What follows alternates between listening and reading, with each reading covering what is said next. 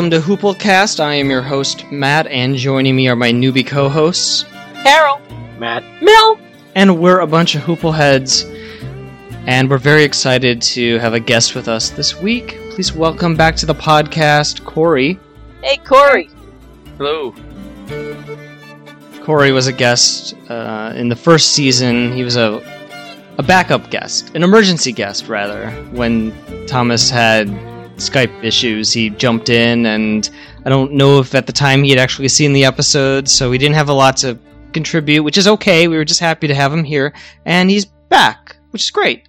Yay, Corey. Yay. And you have seen this episode, yeah. Yes, twice Good, today. perfect. Twice today. This is the Duncan Emerson Winchester Memorial Podcast because my Sheltie of seven years passed away on Wednesday. Oh, Yeah. Sorry. So What's his full name? Sorry. his full name uh, is Duncan Emerson Winchester Esquire. Aww. It's very regal sounding. Very like. are these? Was that a mashup of various characters from various things? No, if I had been more of a, a Game of Thrones fan at the time, I would probably would have named him Sir Duncan. But So, uh, unfortunately, you know, he had a seizure Wednesday morning, and I had to put him down. Oh, I'm so sorry. Very sad. I, I missed Yeah. the the little fur ball already. Yeah. But he would would have wanted the podcast to go on. He, he was a big Deadwood fan. Yes.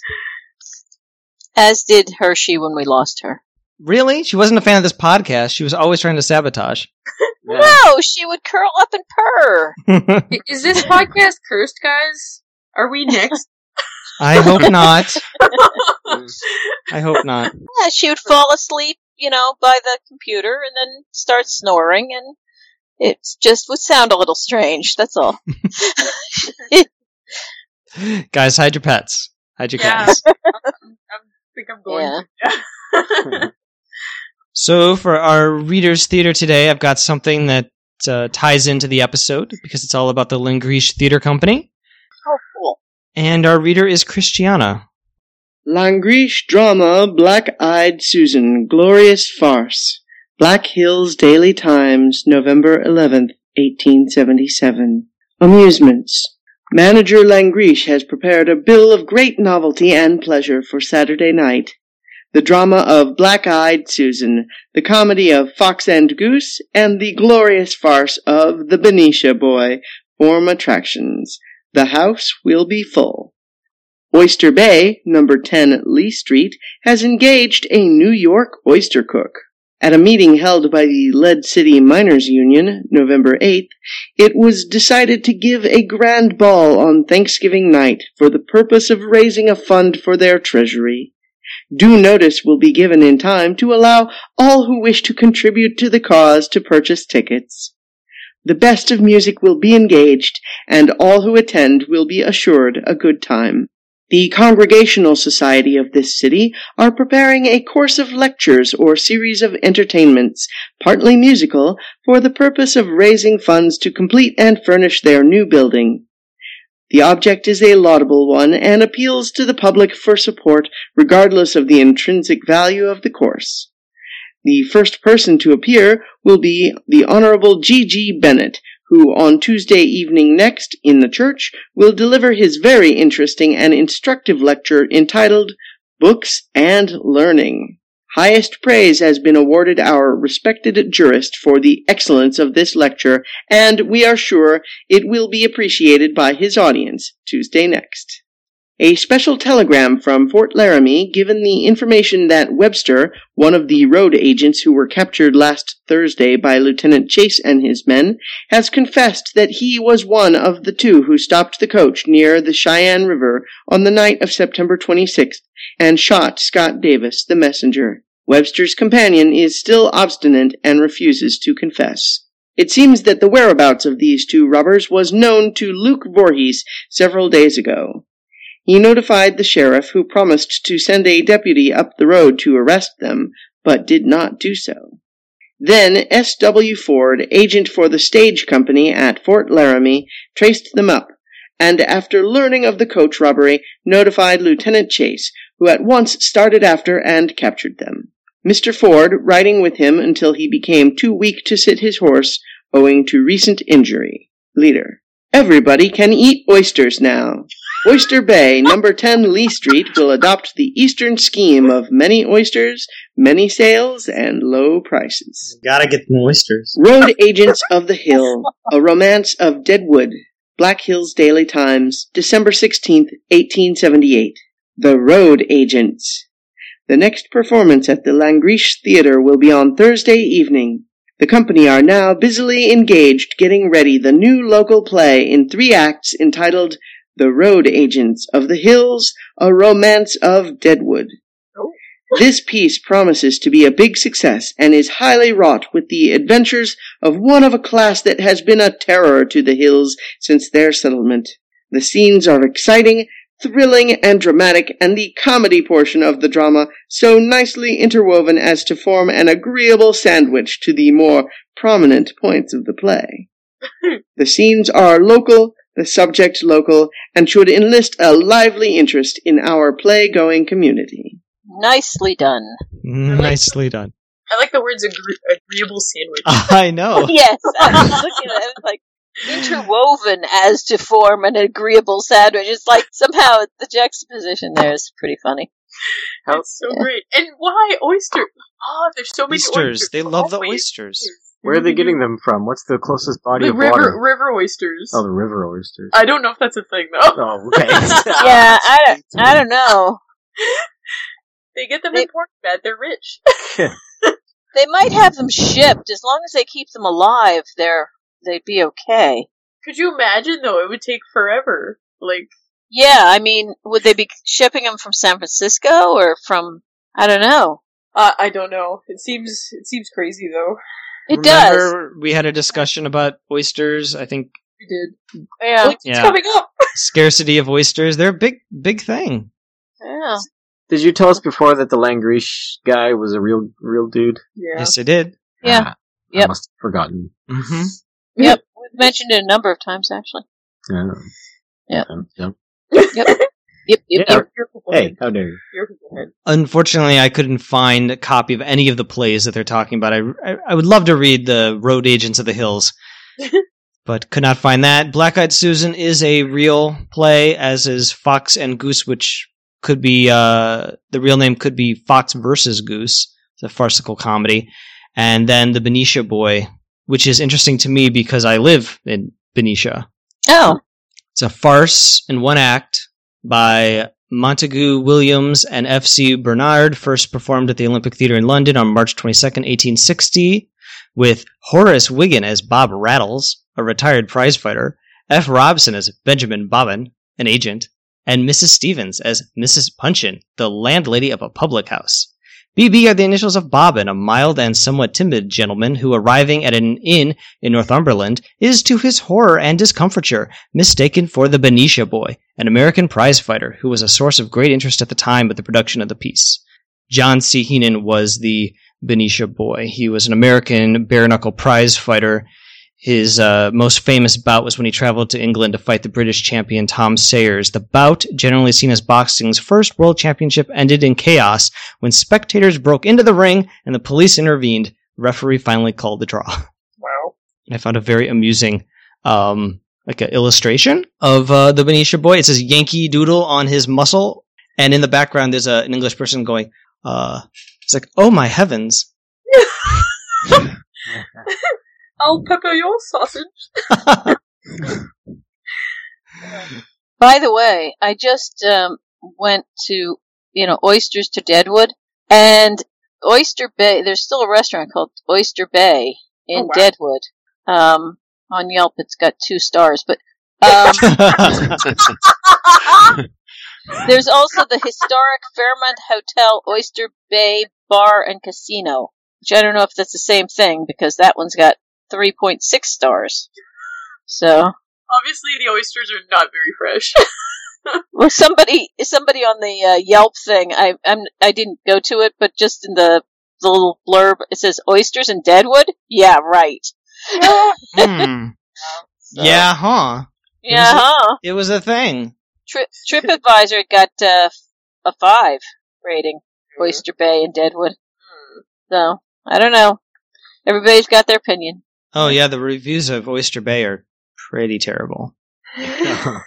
That's some dangerous shit if you get bad oysters. Yeah, it is. It is. Reviews would be worse, but all those other people died.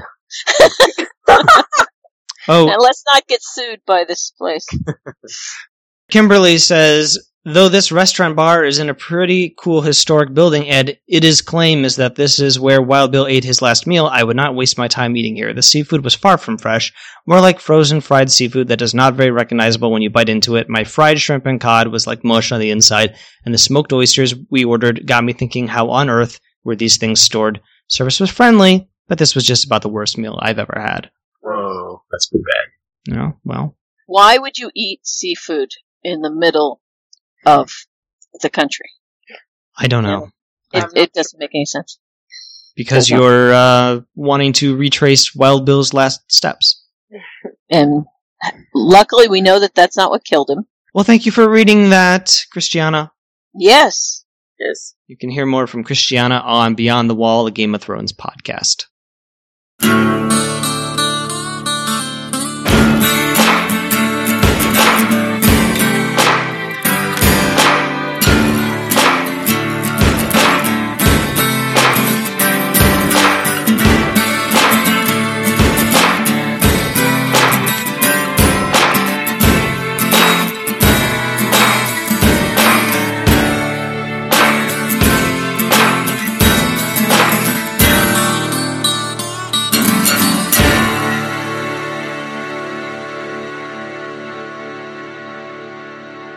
This is episode 33, Amateur Night, written by Nick Towne and Zack Whedon, directed by Adam Davidson. Original air date August 6, 2006.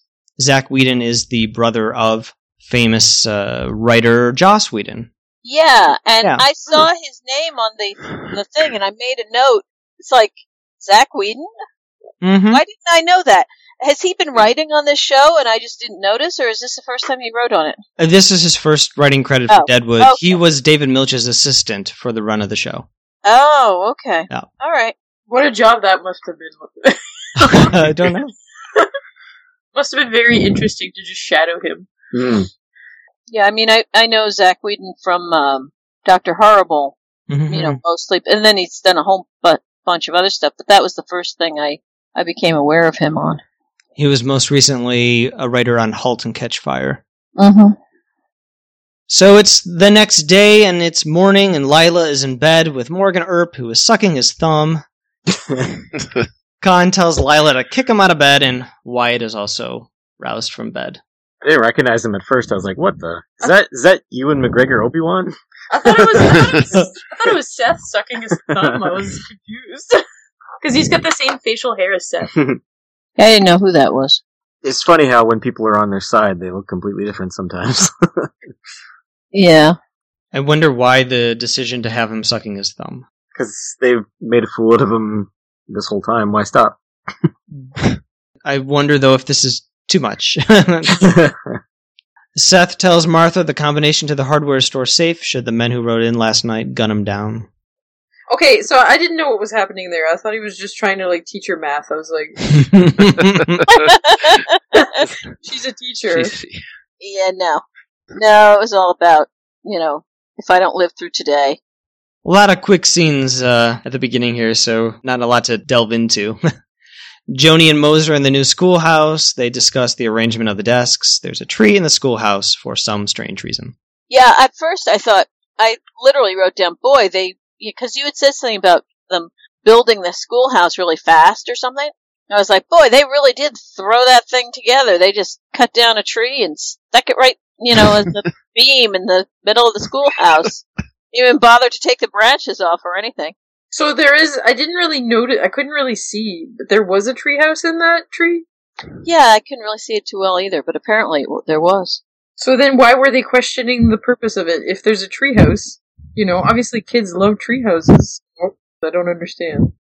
Well, apparently it wasn't built for the school. Some random guy from Norway, apparently. Was it? She said Norwegian, right? Yeah, they call him a Norweger. Yeah. apparently from Norway just built this place randomly around a tree instead of instead of uh, cutting the tree down. Maybe it's a magical learning tree that will enhance the children's learning capabilities. Yeah. I I wonder what happens in the upper reaches of the tree. Whether the roof kind of it's kind of weird. It, it is. It is very strange. Yeah. I I do have an interpretation of what the tree could be, and this comes from Todd VanDerWerff of the AV Club. He says, There's another moment in the episode that suggests just how deeply the series has sketched its little town on the edge of civilization. It occurs when Joanie moves the kids from the old schoolhouse, soon to become the theater for the Langrish troupe, to the new one, built by a Norwegian man around a tree that sticks through its entirety. It calls to mind the Norse world tree, Yggdrasil, Oh, the world tree that stretches its being into every inch of our world and the next. Milch is perhaps making a point here about the centrality of children to our very existence, to the idea that we place them in such a position of importance because we recognize in them both potential and hope. But the notion of the world tree seems to exemplify Deadwood itself, a smaller thing that stands in for a larger whole.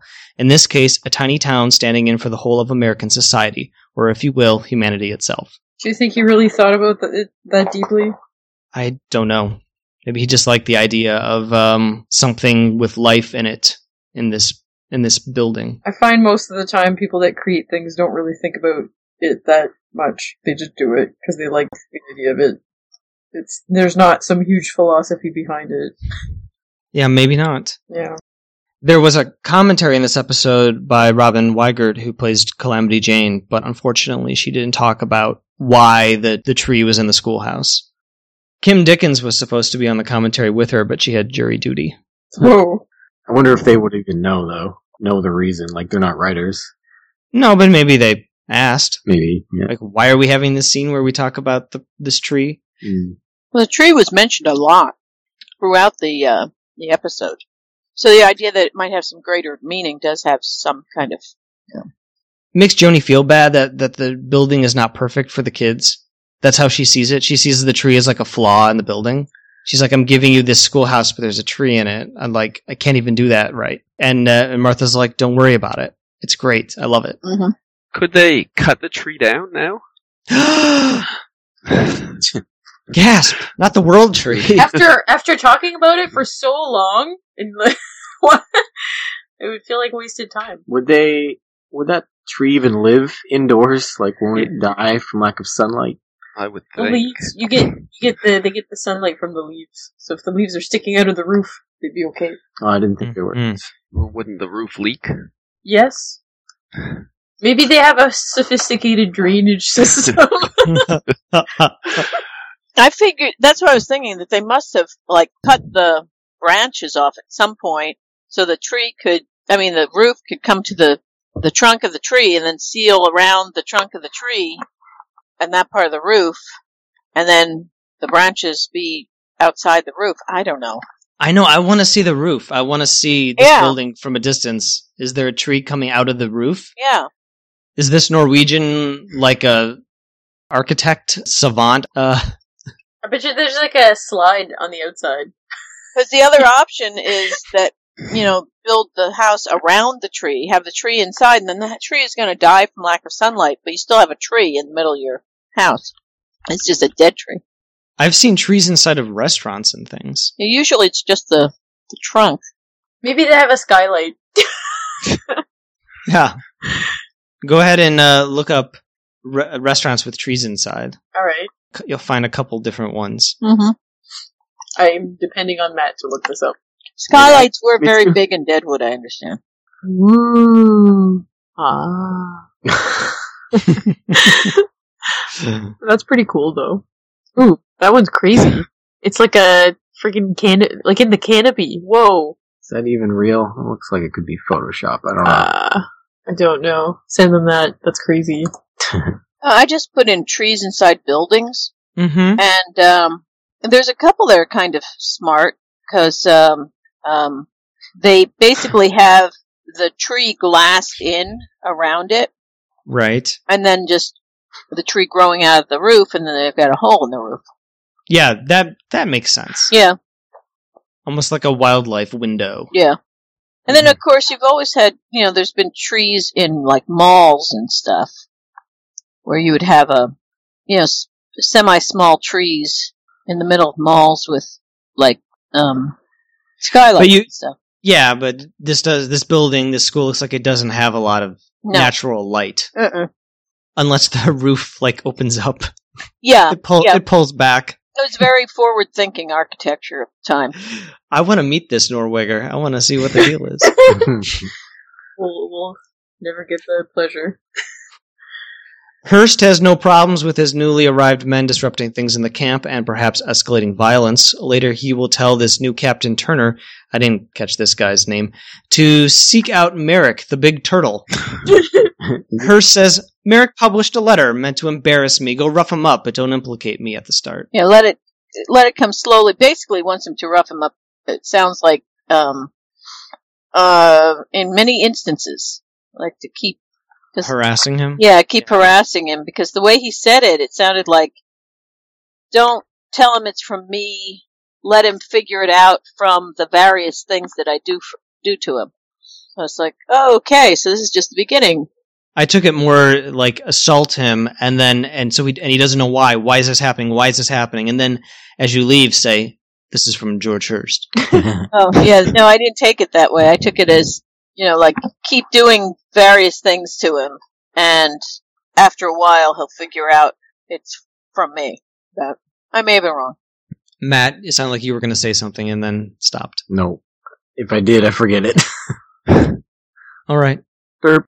I have bad short-term memory. Don't we all? Al asks Dan if they have alternatives to reinforcements from Cheyenne. They need men if they're to fight these Pinkertons. Davy informs Al there is a disturbance in the thoroughfare. It's poor Wu. He's being run down. Why is he so dirty? I don't know. Did he come from? Yeah, I think. from a travel of some Yeah, I think so. Uh, later on, we learn that he's been stationing his men outside of the camp, so he must have rode in from from like out the outskirts of Deadwood. Ah. Yeah, he traveled into camp. He ruined his good suit. Silas was instructed by Al to fetch Cy. Nah, I don't really know why we needed this scene, except that we see that Silas doesn't like Cy very much, but nobody does. Yeah. So, did, did we ever establish, like, they were trying to get Silas to pretend to be betraying Al, and it didn't work, did it? So are they just, like, acknowledging here that, like, they both, they both, uh, know that he didn't, hasn't actually betrayed Al, and he's there on behalf of Al, and, like, that plan fell through, right? Yeah, it does seem like a like a plot thread that didn't go anywhere. Yeah. Well, they kind of called him on it immediately. Yeah.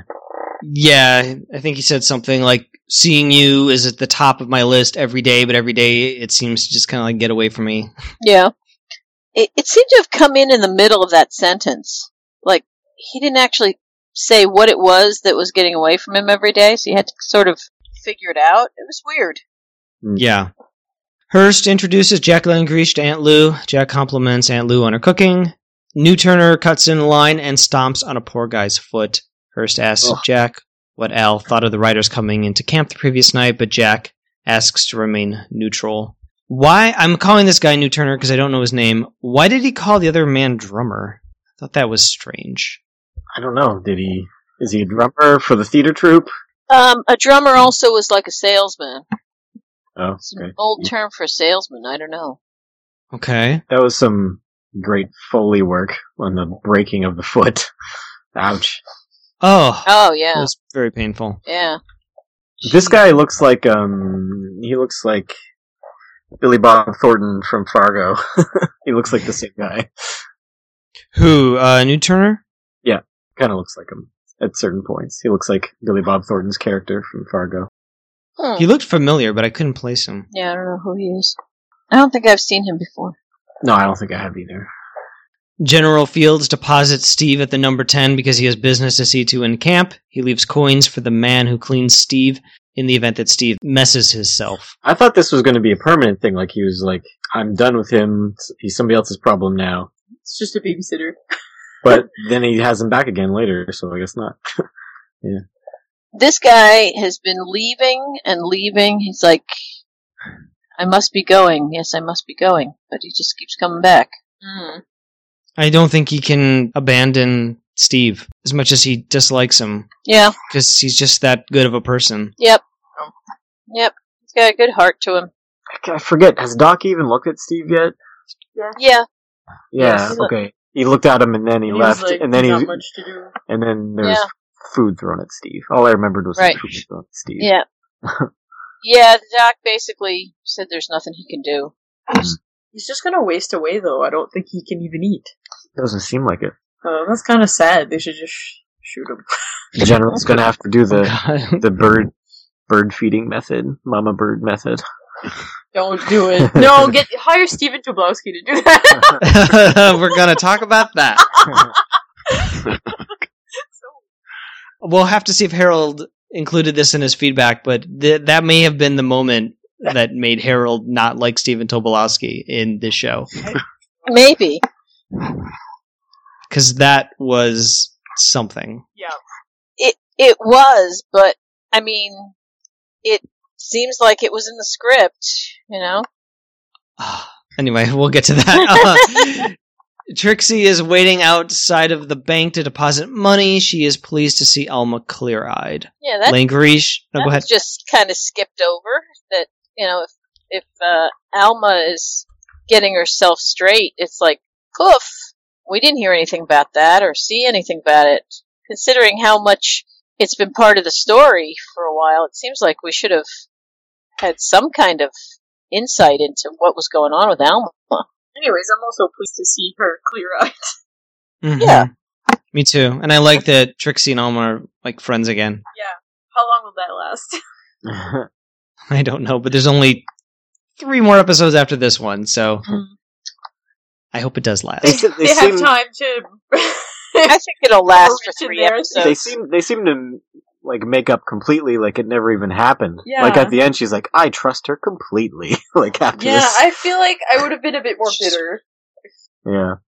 Maybe. I think I think she knows she understands about addiction.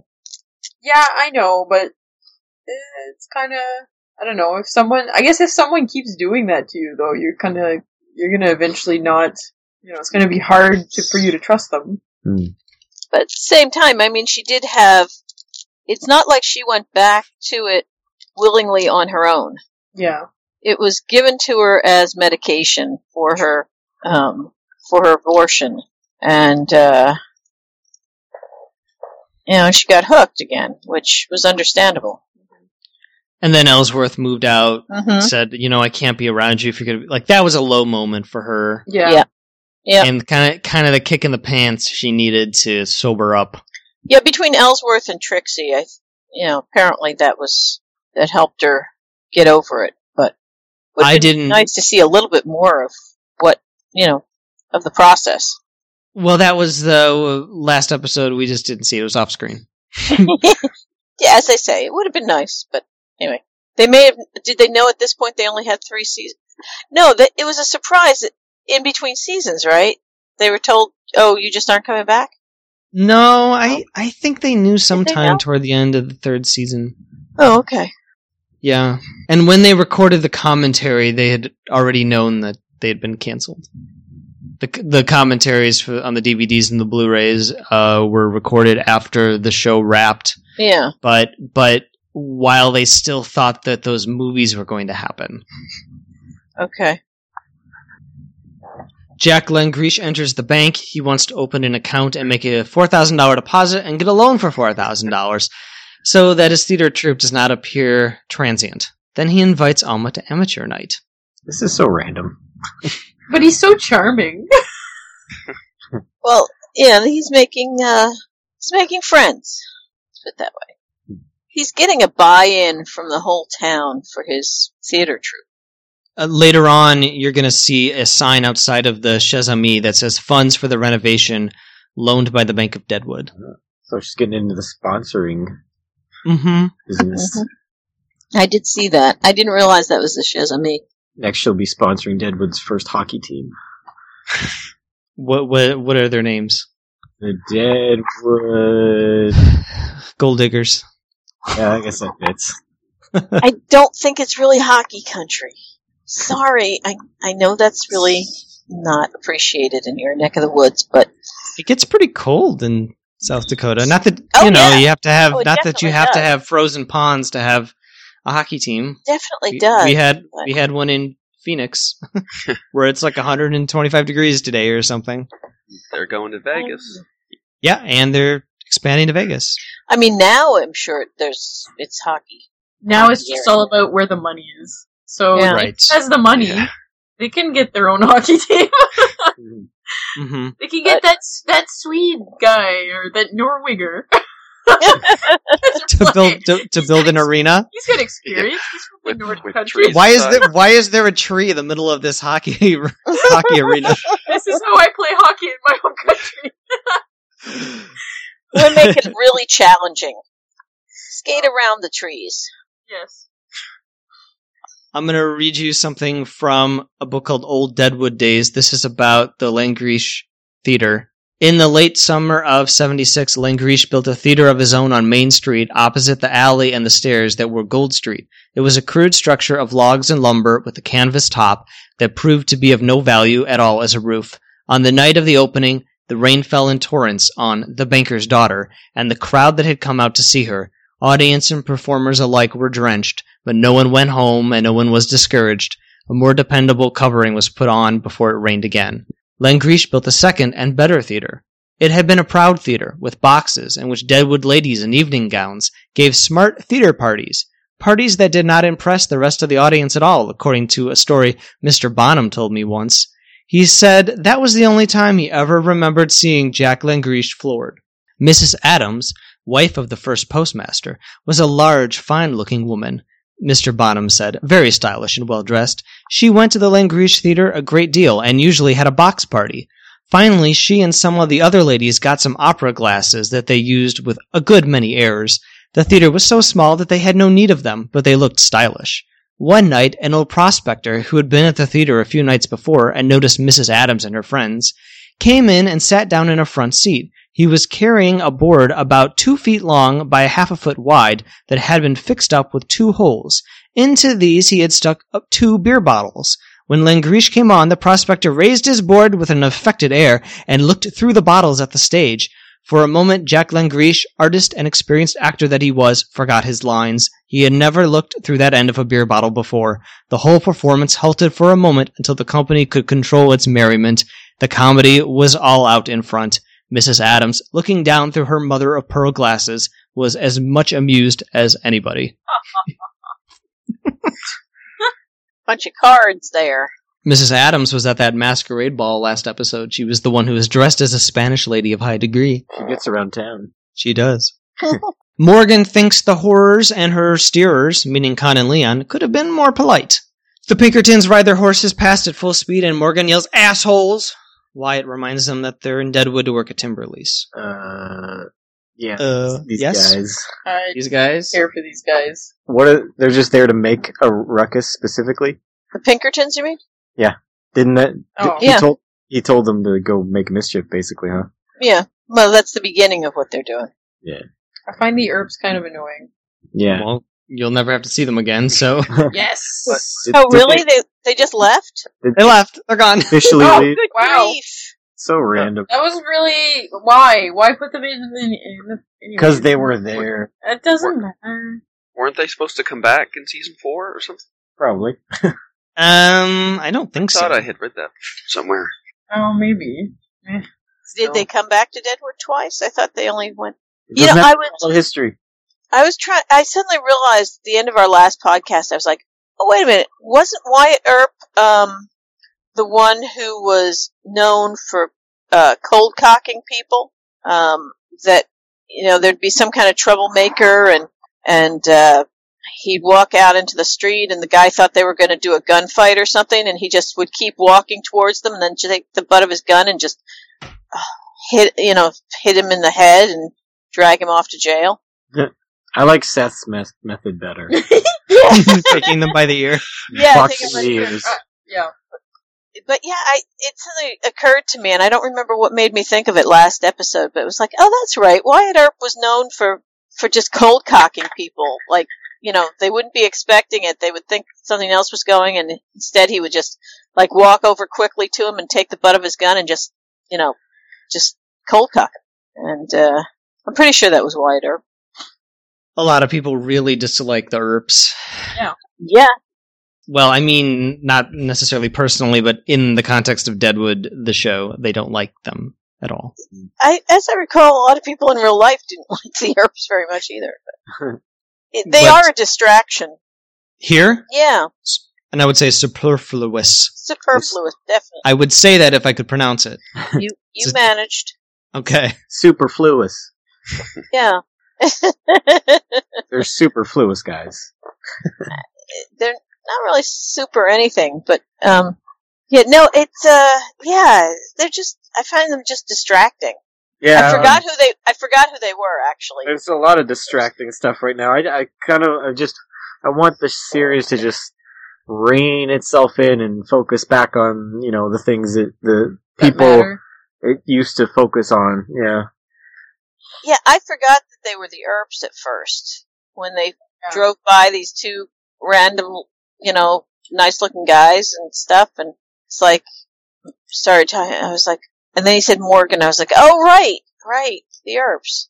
Totally forgot about them. I'm going to read this criticism from Alan Sepinwall at hitfix.com. He says this fictionalized version of the Earps is one of those instances of Milch going into story without a roadmap for getting out. I suppose you could read the Earps' abrupt departure as another example of how classical Western heroes have no place in the New World. Wyatt and Morgan spend so much of Leviathan Smiles alluding to Wyatt's great mysterious plan that it feels like a cheat to have them slink off an episode later with no explanation of what they hope to accomplish. And if it really was just to work that timber lease, then why bother with all the sinister whispering? In some ways, it's the equivalent of those episodes of NYPD Blue or any other cop show, really, where big shots arrive from the FBI or some other outside agency and are shown to be clowns who are just getting in the way of our heroes. Hmm. Yeah it kind of feels like that. I don't know, it, it- but he does have a very good point about the the whispering and everything.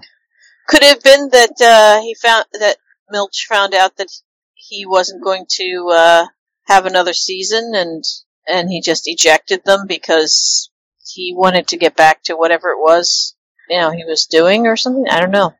It's strange. It is Yeah. really strange that they show up one episode and then they leave the next the next episode. like we we didn't need to we didn't need need them. you No. know? Mm-mm. No, we really didn't. It was screen time that we could have had with characters we already knew and liked. Yeah, we could have I mean, heard more about Alma's Alma's recovery. yeah, but we already had her recovery storyline in season Yeah. one. Yeah, this is true. So was it as difficult this time? Anyway. Anyway. Johnny gets the general drift of Wu's drawing, which Dan seriously doubts. Upstairs, Silas tells Al it feels like Cy is ignorant of the guns coming to camp. Then, from the balcony, Al spots Commissioner Hugo Jarry of Yankton riding into camp. Were you all excited to see Stephen Tobolowsky again? No, Not really. I mean, I wasn't unexcited. I was just like, oh, Stephen Tobolowsky. I was just like, no, Yeah. stop, get less characters, not more characters. I think he also uh, ducks out out of this after this episode. okay. I don't know if he comes back. Um, this is important though because it feeds into the Hearst storyline and that he's going to be buying elections. Yeah, I mean it he's it sets up the fact that just how powerful Hearst it reminds you. And I mean we've been hearing about how powerful this guy is all along, but this tells us exactly how powerful he is and why he's so powerful. And that he's got the governor in his pocket and and the tr- and basically the troops that are um, the government troops he's got in his pocket as well. Besides these Pinkertons he got, he's got uh, access to the military. Cripes. As the Earps ride past the Pinkertons, one of the agents says to Morgan, Wipe your ass, Hiram. It feels strange at first, but the shit protects against blisters. In Hebrew, Hiram means my brother is exalted. So what I think he's saying is that Morgan is gay for his brother, and ass fucking might seem, seem strange, but the shit will act like patting. Okay, I just thought he was Oh. call- calling him a Jew. That's my interpretation of it. Could be. Morgan taunts the Pinkertons back. Did New Turner get him hooked on cocksucking? Is his asshole already too loose? Yeah, it's very classy Your stuff. mother! Your mother! Your mother's sofa. uh, I could have done without the whole first half of this episode. Mhm. Uh, we'll get into how we feel about the episode. okay. Yeah, I liked the last half of it so much, though. Yes. Yeah, the, the last half's good, but first half, ugh, Yeah. so boring. Well, there's a lot with with the Earps that's just. uh, Yeah. I mean, I kind of like that Wyatt has this brother he has to constantly dial back. That's an interesting dynamic, I guess. Hmm. But whatever. Uh, at the hotel, the doctor sees to the unfortunate man's foot. He asks for a wheelbarrow. Richardson, wheelbarrow. Hugo enters and demands a room away from the hole in the wall. it's weird that the uh, doctor wants a wheelbarrow when we established, I think, in the previous episode that wheelchairs are a thing in this town. yeah, but it's not much of a wheelchair. Wheelbarrows are easier, maybe. Yeah, and more Easier to and come by. More, yeah, exactly. Easier to come by. Yeah. There's Hmm. more of them. yes. They could have a wheelbarrow race. The doc and the guy with the broken foot, and Fields and Steve. Yeah, Joanie explains to Martha that a Norweger built the new school around a tree because he wanted to collect sap from it. The sap would taste awful, but probably smell nice in a lamp. Martha takes this news in stride, and Martha asks Joanie if she might walk with her and the children. At first, Joanie declines, but then she says sure. Martha's so nice here. She she's a real doll. Yeah. Mm-hmm. she's nice in general. Yeah. She was. Is this this is kind of new though? It's like she, when she first arrived, she wasn't. She was kind of stern, a stern woman. wasn't she? Yeah, but I mean, given the circumstances, I guess. Yeah. But she's always like she's always really welcoming with everybody. I've never really seen her like even with Alma, and she should she could, that could have ended up in a cat fight. Well, Alma did bow out gracefully. yeah, but I mean they they've always been civil. Like she's always been civil and like pretty nice with everybody. Yes, absolutely. she was very welcoming to Jane, Uh-huh. getting her to come into the schoolhouse to give a talk about Custer. hmm I He was a cunt. The end. I think everybody I think everybody kind of needs a person like that in their life though, especially in this town. You know, it's nice to have someone that accepts you for who you are. You know, that's what they need. hmm Yes, indeed. Mm-hmm. There is a queue at the bank. Fields is explaining to Alma that Steve cannot make good on the loan as he is incapacitated. He hopes this does not reflect negatively on Hostetler. Alma doesn't see why it would. Neither do I. I think because he's just so used to anything involving, you know, black folks that, you know, it, everything gets twisted around and it's their fault. You know, there's scapegoats for everybody, so I think he's just, you know, ready, overly sensitive to it and ready for it to happen. Maybe Alma- overly is a bad word, but I think Alma's like the uh, psychiatric booth in uh, Peanuts. She's like, you know, like everybody's just coming up to her for complaining. Like, Pay her a dime yeah, or twenty five cents was it? I can't remember. yeah. It's, um, Lucy, Lucy was nickel, I think. Oh, Yeah. nickel. Yeah, That's a bargain. that's a bargain. Hey, it was- never very good advice usually. It was, it was the 50s and 60s, you know. So now that Trixie has quit, she's working the teller window by herself. Yeah, apparently. So where's did Trixie go back to working for Sol, or do we not know? Yeah. where she is it right sounded now? she mentioned. Yeah, she called Yeah. her boss, but Yep. I don't think we saw her doing any work yet. No, we didn't. See, well, they they were only in the hardware store for a couple seconds there with, I could probably Derringer. I could probably watch a whole episode of Trixie working though, just because I feel like she would be getting angry so often that it would be very entertaining. A day in the life of Trixie. yeah. Yeah, yeah. If they had enough episodes, I'd love to see a day in the life of several characters. Like, Yeah. just Uh-huh. one one episode Yeah. devoted to an entire character character's day. Or they could have like little vignettes. Yeah, Mhm.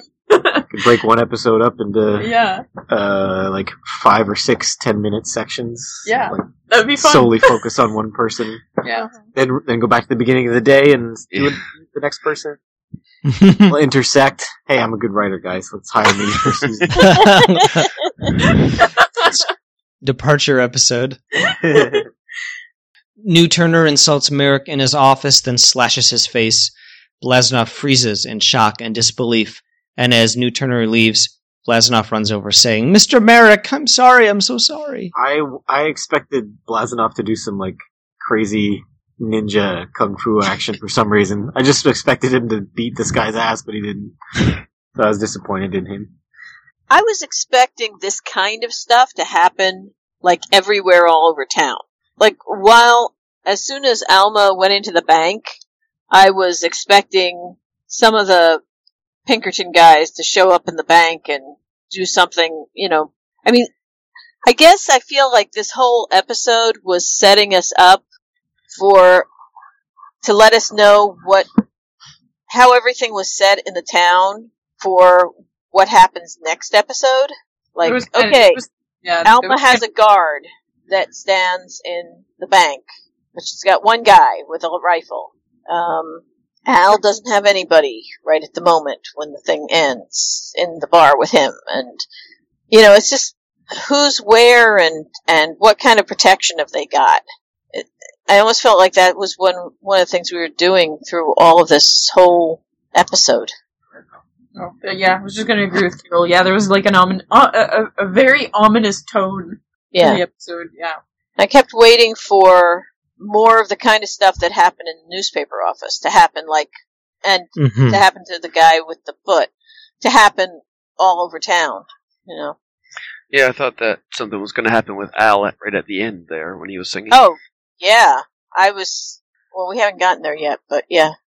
But what did you think was going to happen? Someone's going to come in and shit. do something? do yeah. something. Yep. Shit? Just shit in the middle of the gem?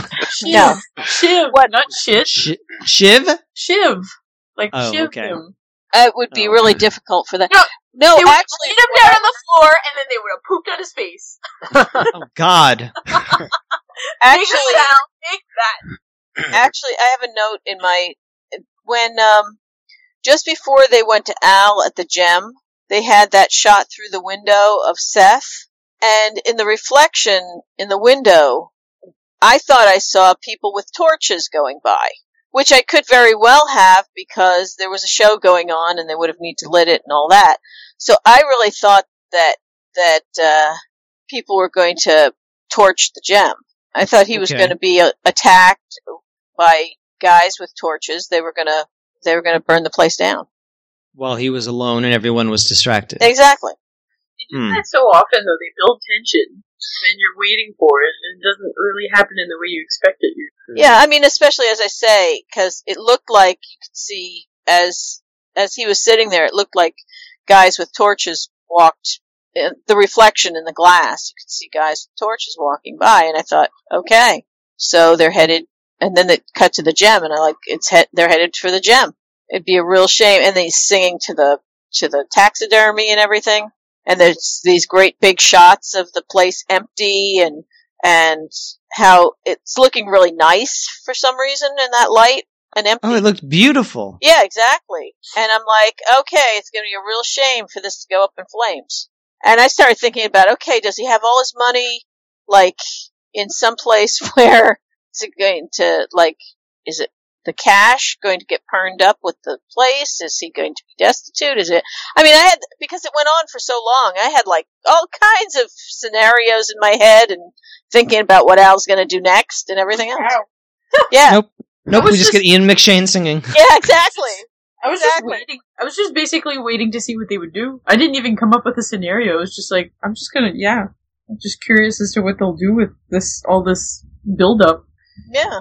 And all I can think of is, okay, it's all coming next episode, which made me go back to, I won't take the quote, but, uh, and I don't have it exact, but the title of the episode, Amateur Night, um, at one point Joanie says that Langrish called it a prelude. And I'm like, okay, so that's where the, that's the significance of the title. This whole episode is a prelude to, to next episode. You better have all your theories ready for predictions, Carol. Hmm. Sounds, sounds like might. I think I just gave them all. Very vague. yeah, that means you can win because you keep it vague. Upstairs in Al's office, Johnny has finally deciphered Wu's message. Wu brought his men for Hearst, but since Hearst and Al are on the outs, Wu has them stashed outside of Custer City. Johnny is very pleased with himself for figuring this out, and he gets a slap from Al for his trouble. so happy. so great, though. So great. I love Johnny. Aw. How dare a Hooplehead figure out the map before Al? There's also a perfect uh, animated GIF opportunity here of Al paddling a canoe. Yeah. Yes. uh, this episode is full of uh, animated GIF opportunities. Not a lot of quotes though. We've got some quotes. Some. Yeah. On the commentary, Robin Weigert mentioned that both Kim Dickens and Sean Bridgers, who plays Johnny, are going to appear together in the upcoming HBO series 12 Miles of Bad Road. Huh. This is a show uh, that about a Texas matriarch played by Lily Tomlin who must reconcile her booming real estate business and immense wealth with the day-to-day struggles of her dysfunctional family life. Six episodes were filmed. Not a single one was ever aired. Oh wow. I like Lily. The episodes, I, I like her too. Yeah. The uh, episodes were sent to critics, but they were not very well received, and I guess that was one of the reasons why HBO canceled it. Did they sell the six episodes to Netflix or something? I mean, come on. No, no, it's know? it's never been shown. It's never been put on home video or anything. It's just gone. Seems wasteful. Yeah, because it was from what I read, it was like twenty five million dollars they spent. They'd originally ordered ten, but then there was the writers' strike, Oh, so they could only film six, and it they apparently it was so broad. The comedy was so broad that I think the network just felt like it wasn't prestigious enough Hmm. for the for their network. Hmm. So yeah, it was never aired. Though they did show clips of it. Um, I remember distinctly, like promos for it. wow. After The Sopranos, they showed of uh, this is what's coming up on HBO, and they they showed footage of it that this is a new show coming out, and just never never aired. Wow. Another HBO pilot that featured a Deadwood actor, in this case W. Earl Brown, was One Percent about an Arizona motorcycle club that also never aired. Was this A very wealthy motorcycle club? it's gonna. Yeah. Was this before or after Sons of Sons of Anarchy? I want to say it was like around the same time. Mm. It's just funny listening to the commentary where she's like, "This is a show that's coming up, and this is happening, and the Deadwood movies are happening," and then like, mm, none this happens. yeah. It's not unusual. I mean, it's amazing when something does get made. Mm-hmm. Um, let's see here. At Utter's Freight and Postal Delivery Service, Jack compliments Joanie on her tits. Yeah. This was, this was like my least favorite moment of Jack's. I was like, this that's really not classy. But he knows who he's talking to. I know, but it was like really uncomfortable. Yeah, my notes. I just went, why? Yeah. why would you say that? yeah, it's really not nice. No, it was pretty gross, actually. Yeah. But then he, he charmed his way out of it, though. he did, but you're right. This was his least charming Yeah. Self right here. I did not get the feeling that she was upset about it. I don't think she liked it. No, I don't think she did either. She'd made a joke about it because she kind of had to. She was like, ha ha ha, you know, like, Mm-hmm. Yeah. Yes. Yeah, I wouldn't be surprised, but yeah. "What- what's she gonna do? Fuck off! That would be Jane, but Joanie, that's not Joanie. She wouldn't do that. no, that's not Joanie. But why would you even say that to a person? I don't know. People say a lot of crazy. things. They do. Yeah, They I guess do. so. People say all sorts of bizarre stuff. Maybe this is like Jack Langrish. She's always so charming. He always says the right thing, except when he doesn't. Yeah, it's probably once in a while, like he accidentally says like too The much. wrong thing. Yeah, yeah, He misjudges his audience. yeah, Mm-hmm. Everybody Yeah. misjudges occasionally. that's Right. true. Jack is making the rounds in camp, asking folks to perform at amateur night. He extends an invitation to Joanie, then bids adieu. Joanie was hoping to find the whereabouts of the Norweger who built the schoolhouse around the tree. It felt like she had another purpose though, asking for that. Like it felt like because she was so kind of frantic looking for Jane, and she kept asking about him. but I felt like she was really looking for Jane. Hmm. I think she's nervous about the kids going to the school. Yeah. And now there's a tree in the school. It's like she's afraid to disappoint them yeah. because she sold her building to the theater company. So it's like, I hope this works out. Mm, Because in her life, nothing goes right. yeah. Uh, But she has she has good. I feel like I feel like things are probably looking up. I'm hoping they're looking up for her. She has good friends now. You know, like people that treat her well. You know, she's gotten away from Cy, sort of. sort of, yeah. Yeah. I mean, considering. She, she's the most away from him she's ever been. True. Yeah. True. Charlie says that fucking Jane ought to break out her bullwhip. At amateur night, Robin Weigert says she thought that she would have to perform feats with her bullwhip, so she practiced ahead of Nice. filming. But David Milch didn't want to use her, so Oh well. she did. She didn't get to. Now she can be Catwoman though. That would have been amazing. though. I would have loved to see that. Yeah. Yeah. But we got something even better during amateur night, anyways. So Gee, I wonder what you could be talking about. Yeah, when I saw that, I thought, up, somebody's gonna be in pig heaven on this I one. was, She- I was squeaking. She's talking about the guy with the glass eye. I was squeaking. Oh, okay. no, I'm kidding. Gee, and here I thought she was talking about someone else entirely. um, we'll get there, but my favorite lady was the gospel lady. Oh, yeah, that was- but we'll get, we'll get to her in a sec. Um, Accosted? what's that? The one that got accosted? Yes. Hugo complains to Silas that Washington is after Yankton for siphoning the money that is supposed to be distributed to the native population. Hugo confirms at least 90 cents of every dollar went to line the pockets of Yankton officials. Over 90 cents. Over 90 cents. Yep. Little bit of historical reality there. Yeah, pretty shitty. Yep. Merrick is confused as to why he was assaulted. Al asks, hmm, publish any letters lately? Bastard. Blazanov is sorry, so sorry he didn't intervene, and he wants to punch Hearst. he shows Al the cocksucker's telegram. As the doc leaves, Al instructs him to check on that Sautina. She's smelly. I like that Blazanov is all in on Team Al, and he's going through uh, Hearst's mail. I know, it's so great. Yeah. Love Yeah. Blazanov. Yep. he's he's pretty cool. Yeah. Yep. It's been a big character arc for such a minor character. I know. I like that. Meanwhile, Hearst is delighted to hear that Merrick curled up like a baby. Oh, took it better than I thought he would. Who, Merrick? Yeah, the beating. Yeah, but mm, it's so mean picking on people who Yeah. are gentle, like Yeah. have no aggression at all. Like they Yep. they can't even think to defend themselves or or want to defend themselves because they're not aggressive. Like it's such easy pickings. Like you're gross if you do that. Yeah. Anyway, And yet, that is, it's one more thing about Hearst that, uh, he picks on somebody like that and takes that as a, a sign of weakness and a sign of, aha, he deserved it because he's, you know, he didn't fight, even think to fight back, which is, as you say, gross. Mm-hmm. the Earps have ridden back in the camp with their timber. Such as it is.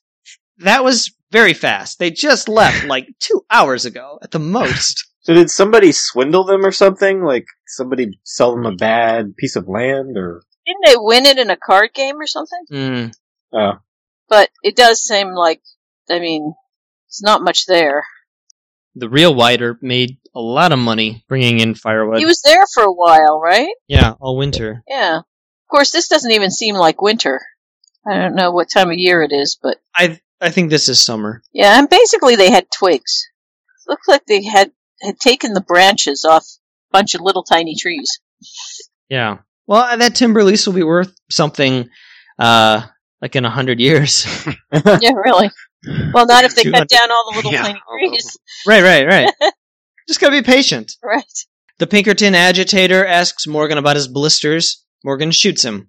New Turner tries to imply that Seth removed the Pinkerton's gun from its holster so that it wasn't a fair draw that Wyatt claims it was. Seth takes New Turner by the ear for interfering with a peace officer. Loved it. What was Wyatt telling the truth though? I didn't notice if that guy drew his gun. No, the No. guy didn't draw his gun. Wyatt Wyatt was the one that uh, had set up the the gun. He, he quickly walked over and pulled it out and threw it on the ground. Yeah, yeah. Blazanov delivers the telegram and declines the gratuity change in policy. Is that is that his revenge? yes. That's his fuck you to George Hearst. You think Hearst was really insulted by that? I don't think so. He just he just seemed puzzled. Mm-hmm. Yeah, he he doesn't notice underlings, you know. And that's one of his blind spots. You know, there's that old saying of, you know, I know people in high places and then someone else will say I know some I know people in low places. Um sometimes those people in low places can do you an awful lot of damage. Get on the wrong side. Aunt Lou sends Richardson to the smokehouse with a ham to cure for three weeks. Richardson makes notches to mark the weeks. This was delightful. I love how proud Richardson is. He's like, "Yeah, I'm a good cook now." and I like Aunt Lou saying, "All right, well, I won't ask next time. I'll just assume that you know what to do. I am going to look at for the notches, though." I'm going to remind you about the notches, yeah. yeah, I really like their uh, hmm little friendship here. hmm Yeah. But this is when George Hearst delivers the news to Aunt Lou that Odell was found dead on the road to Rapid City with letters on his person and a Bible inscribed with his name. Hearst tries to comfort Aunt Lou, but she screams and pushes him out of the way. Yeah. I'm, I'm shocked by this. Were you? I just wasn't expecting Odell to die. They kind of telegraphed it, I think, didn't they? Is that? Did they? Are they implying throughout the episode that George had him killed? Well, what do you guys think? I'm I thinking know. George had him killed, but I have no idea why. Yeah, I mean, it seems it seems like everything they've been pointing to is that he would have him killed. That Odell, I mean not Odell, um, um, um, Aunt Lou is pretty positive that he had him killed. Yeah. Um, She knows how he, he operates. exactly. That she'd seen this coming from the moment that he, um, they di- started trying to do business with with Hearst. Yeah. and tried to warn him. Um, but I don't know why he had him killed. That I can't figure out. General principles? Because he overstepped? Didn't want. He wants all Aunt Lou's attention on him. I don't know. Because he, he thought he was cheating him in some way, and you can't, We're trying to cheat him, and you can't allow that to happen on general principle? I don't know. Now he knows where the gold find is in Liberia. He doesn't need Odell. Now no money is going to go to that uh, church of Odell's. It's just going to go to his pockets. It seems like, it, you know, I mean, Odell had a good point that if that was the case, he couldn't he have just waited until after they got to Liberia and make sure, you know, I don't know. It's strange how he wants to comfort Aunt Lou. Mm. I wonder if he had Odell killed so that she would Falling cry and then he could comfort her. Yeah, almost like Yeah, maybe. sen- s- sensed her going away from him and he and he thought that tragedy would make her come back toward him. Maybe. That's I mean, he did. pretty sick. He It is def- pretty sick. Oh yeah. Well, he's definitely this character's a very sick human being. That could be. Um, I mean, he definitely was not happy with her having any attention. Yeah, attention to anybody but him. I will say that there's a lot of discussion amongst the Deadwood fans and whether or not Hearst did kill Odell if he had it arranged. There's no firm answer, but there's a lot to suggest that he did. Mm. And there's just a lot of kind of confusion and bewilderment about the motive. Uh-huh. Which kind of is reflected right here. Yeah. there are no thoughts uh, that you guys are having about the show at this point that is not uh, held by people online and who've also watched the show. Mm. So we are not unique and creative. Yeah. Damn. Aww. It's a- it's amateur night.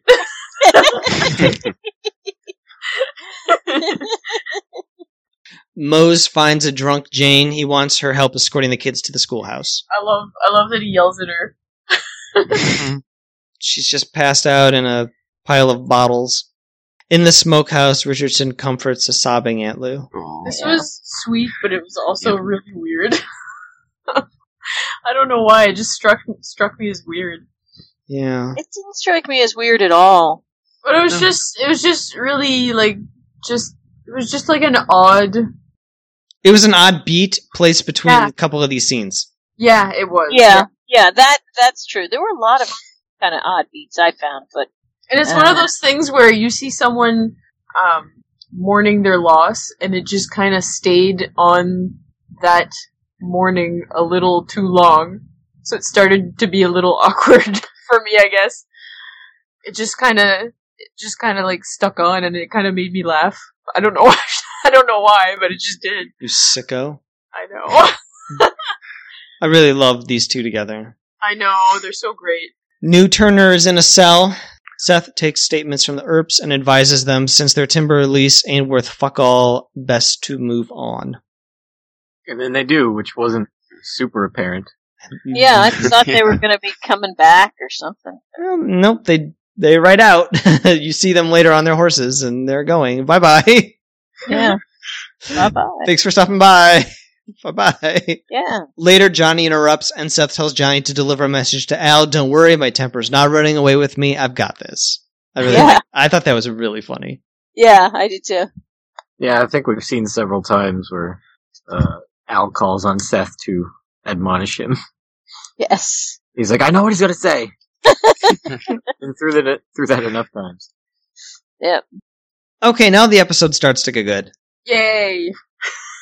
We got uh, Yay. Bella Guard walking down the thoroughfare, ringing a bell and carrying a sign. Amateur night in Deadwood. The Langrish Theatrical Company offers a proud prelude to the opening of the Deadwood Theater and a chance to show your skills and hidden talents. And then the cutest thing, the children are escorted from the Chez Ami to their new schoolhouse. Is this just again- a ceremonial thing, or is it like actually needed because it's dangerous? Or Yeah, I think it's needed because it's dangerous. Well, it's kind of like when you see those little daycare kids and they're all like on a leash or whatever. Yeah. They're all connected by a rope. Yeah. I mean, they're walking down Main Street, and uh yeah, I was waiting for the Pinkertons to, you know, ride right through them and just Mow those kids down. throw those kids down. Oh my god, Carol. Hey, they were the ones that set all this, you know, ominous stuff up, not me. They should have Grand Theft Auto Deadwood. God. Except there are no kids in Grand Theft Auto, which is very strange. yeah, they've already been wiped out previously. Jane leans on Joanie for support. Seth joins Martha. Sophia waves at Alma, who waves back. Hearst just glares from the balcony. He just doesn't understand why this is happening and who these little people are. What are these creatures? Anyways, what were Doesn't he say? have kids of his own though? I think so. Yeah. Whatever. Yeah, but he wouldn't have taken care of any of them. True. Um, my favorite part was the little kid that was like, "I don't want to hold her hand." Ew.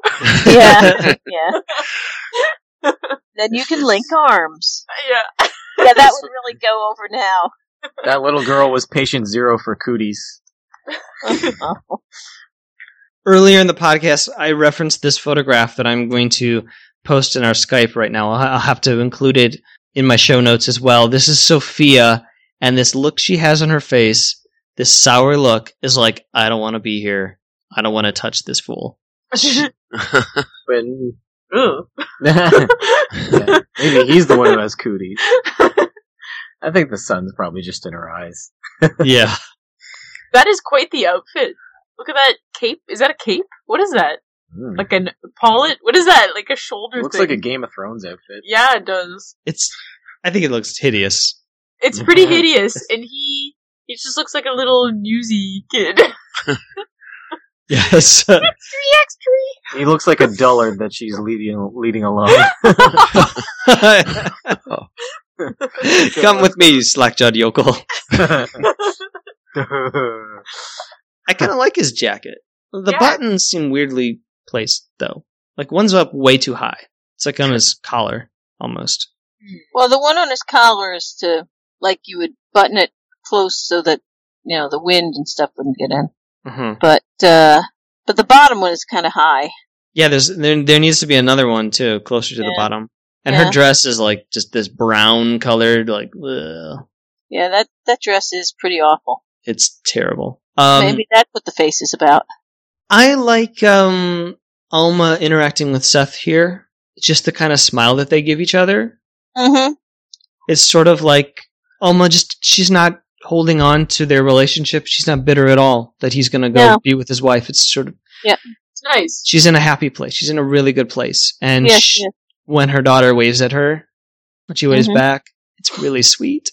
Yeah. See, that's the time the Pinkertons come through. Oh my god. on- and then and then the kid is gone.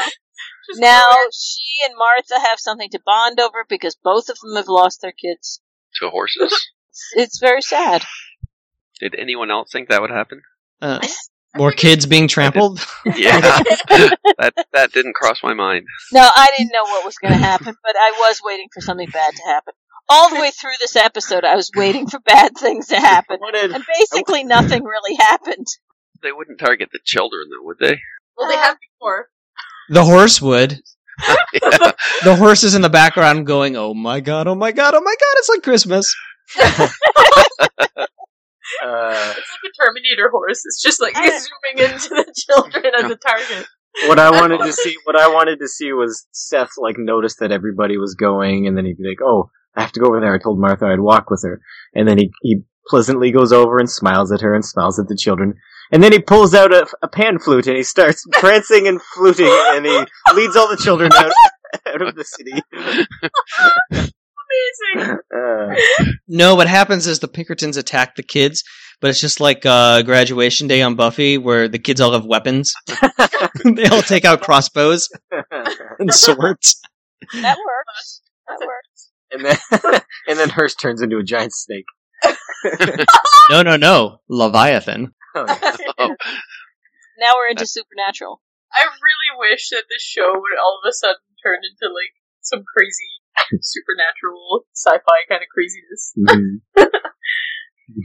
And now it's night. Our old friend Soapy is yelling, "Soap! Soap with the prize inside!" I was like, oh, Soapy's back.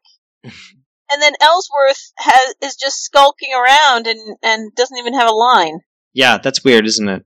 Yeah. Did you guys find that the guy that was guarding the bank looked a lot like Ellsworth? Mm, I thought so. I know. I I did when I first saw him. Yeah. It was weird. That is all. okay, thank you. There was much weirdness in this episode. yeah, yeah. The Langrish Theatrical Company welcomes the camp. The troupe will be the audience. The camp denizens will be the players. And That is for a ridiculous vest that Langrish is wearing, by the way. Just saying. Well, kind of ridiculous outfit that he's wearing, but It's just, it's like a really tight vest. it's noticeable. Yes. It's going to stand out in a crowd. Mm-hmm. When I watch this scene, all I can see is uh, the background of Claudia and the Countess doing these like overly exaggerated bowing and like flourishes with her hands. Yeah, It's ridiculous. Yes. Um, for our miscellaneous prediction, I wanted you to predict the number of talents demonstrated on amateur night. So we've got five right away. We have a pair of dueling gymnasts leapfrogging in front of the stage. is that is that Yes. a talent? Uh, gymnastics, yes. What they're doing is that gymnastics is a whole nother question. It- Jack Langrish said that it was. yes, he did. He was very generous Uh huh. to all of the participants, yes. to say the least. A man balances a pick on his chin. Wonderful, fantastic. A very prim lady sings Jesus Loves Me before being approached by a drunk.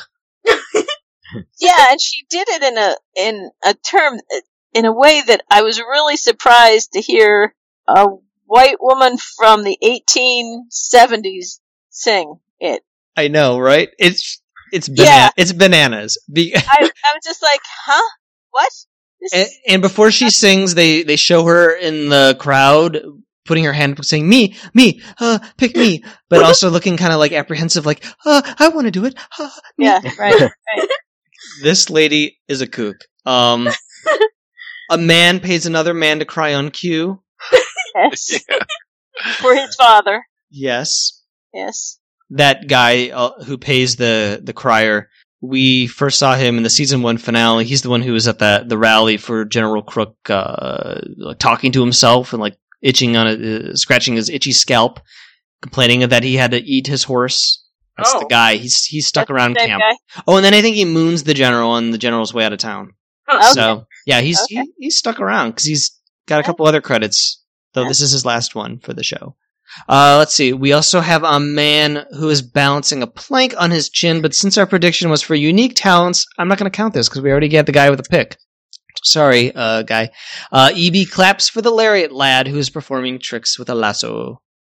Larry Oh. lad. I like the one guy who, yeah, the one guy who came in to do a trick specifically for Al. He's like, "Hey, Al, look what I can do." Get the fuck out of here with that nonsense. Uh, we've got some more talents, but we'll come back to those. Hearst wants Aunt Lou to stop preparing dinner and be alone in her grief. She doesn't want to stop. Hugo comes downstairs. The sustenance Hugo wants belongs to Hearst. And then he does this horrifying imitation of a newly hatched bird, which is possibly the most bizarre thing I've ever seen. It is pretty weird. As I say, though, I mean, it seems like that's what they wanted, so, you know, it's weird. I'd love to hear Stephen Tobolowsky explain this performance. I would too. He tells great stories, so it, uh, I don't remember his, um, if on his podcast he, uh, I know he told some Deadwood stories, but I don't remember them because I hadn't watched Deadwood, so I didn't really know what he was talking about. Um, I'd be curious now to go back and see if he ever mentions about this bird, but I don't think he does. George Hearst has this look of revulsion on his face, which I also had that same look. Yeah, this is the one time that I can definitely agree with George Hearst on. Uh, on what? Ugh. Elsewhere in the camp, Seth releases New Turner and sends Charlie to amateur night. He will appear badgeless, lest he put a damper on the festivities. Charlie will.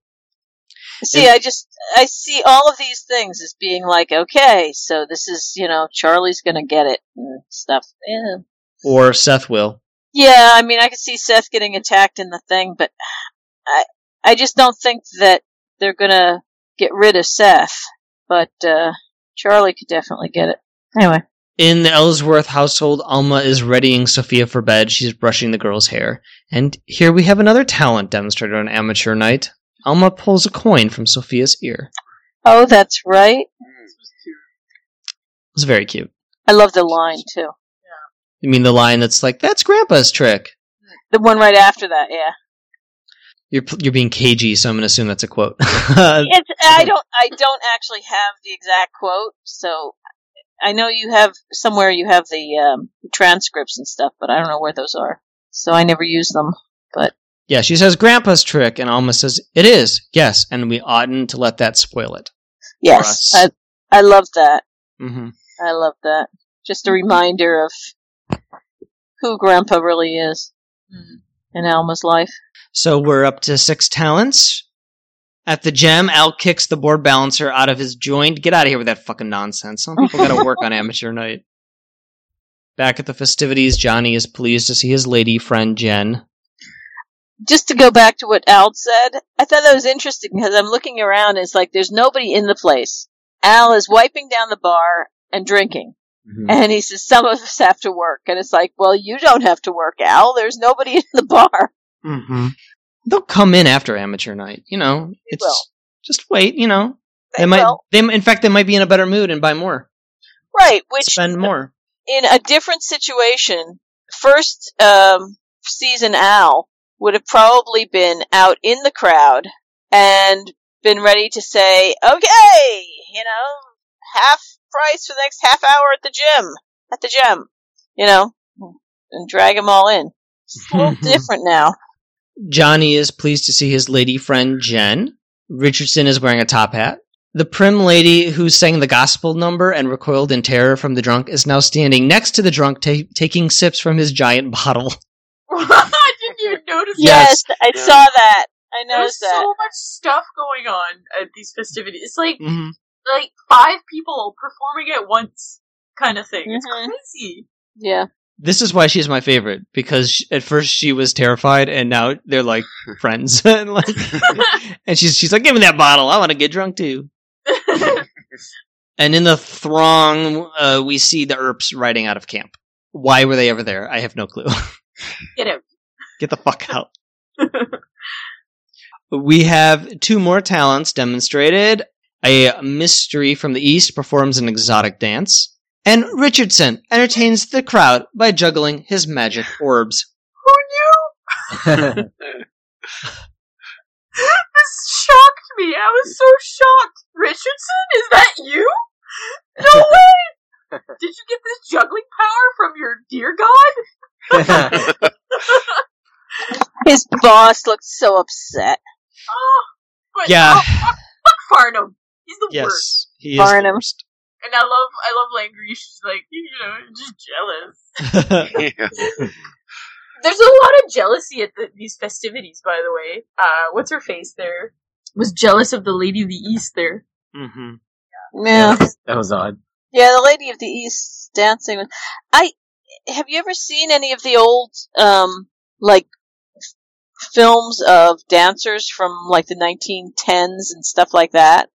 It's it's interesting because a lot of them are pretty much like the dancers we saw. Those would have been pretty good dancers at the time. Yeah. I think this is the kind of dancing that Tammy does. Like belly dancing? Billy did. Mm.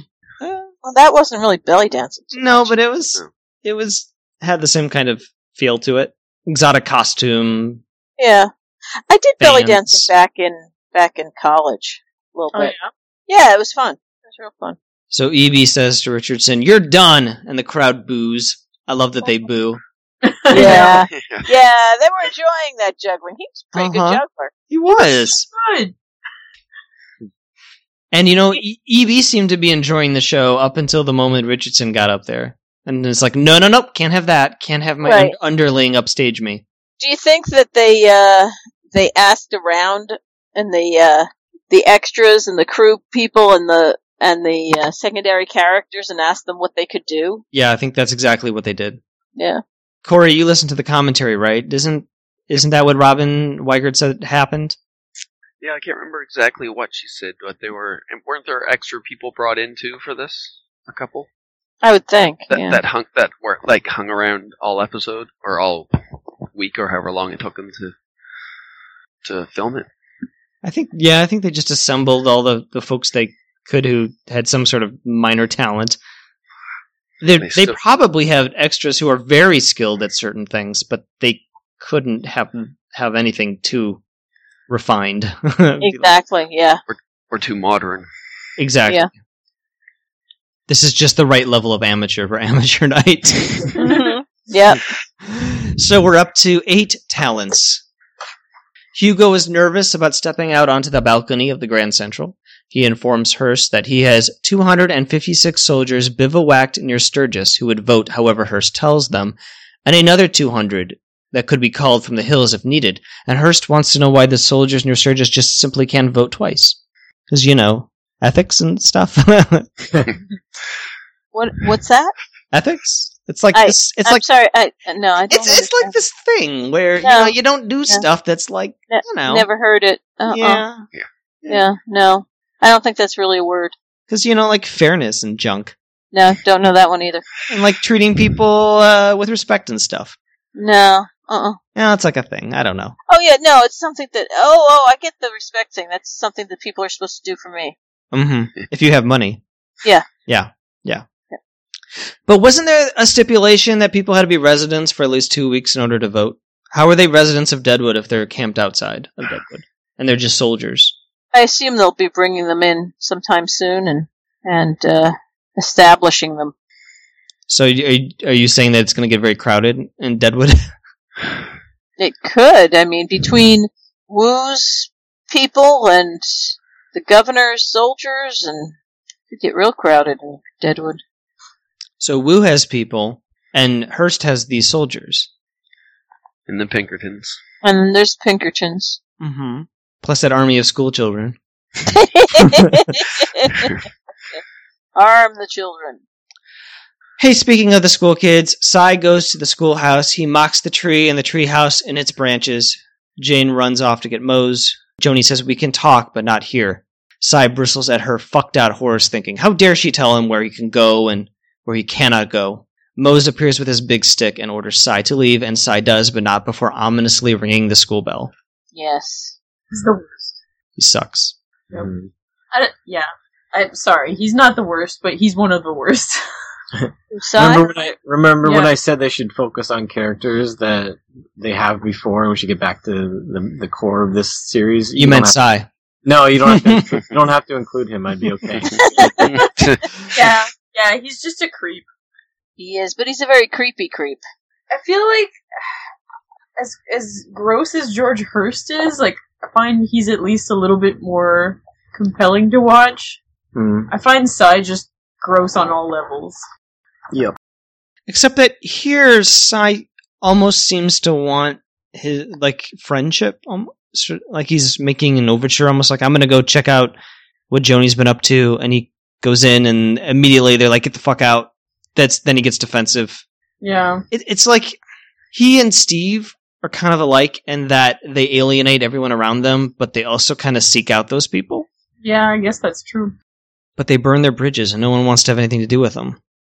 Cy definitely does want. I mean, he he does want Joanie's attention and stuff. There's no two ways about it. It's not. And Hearst wants Lou's attention, and I don't know. They're just a bunch of messed up people. They're just lonely, lonely, angry people. Mm. And they're still horrible human beings. Yes. If Jane's line, I like them school kids, seems weird in ADR, that's because it was. Robin Weigert says in the commentary she regrets the delivery of that line and how it was awkwardly used.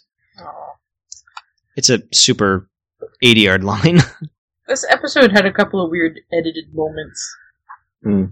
yeah, I would agree. It's pretty messy.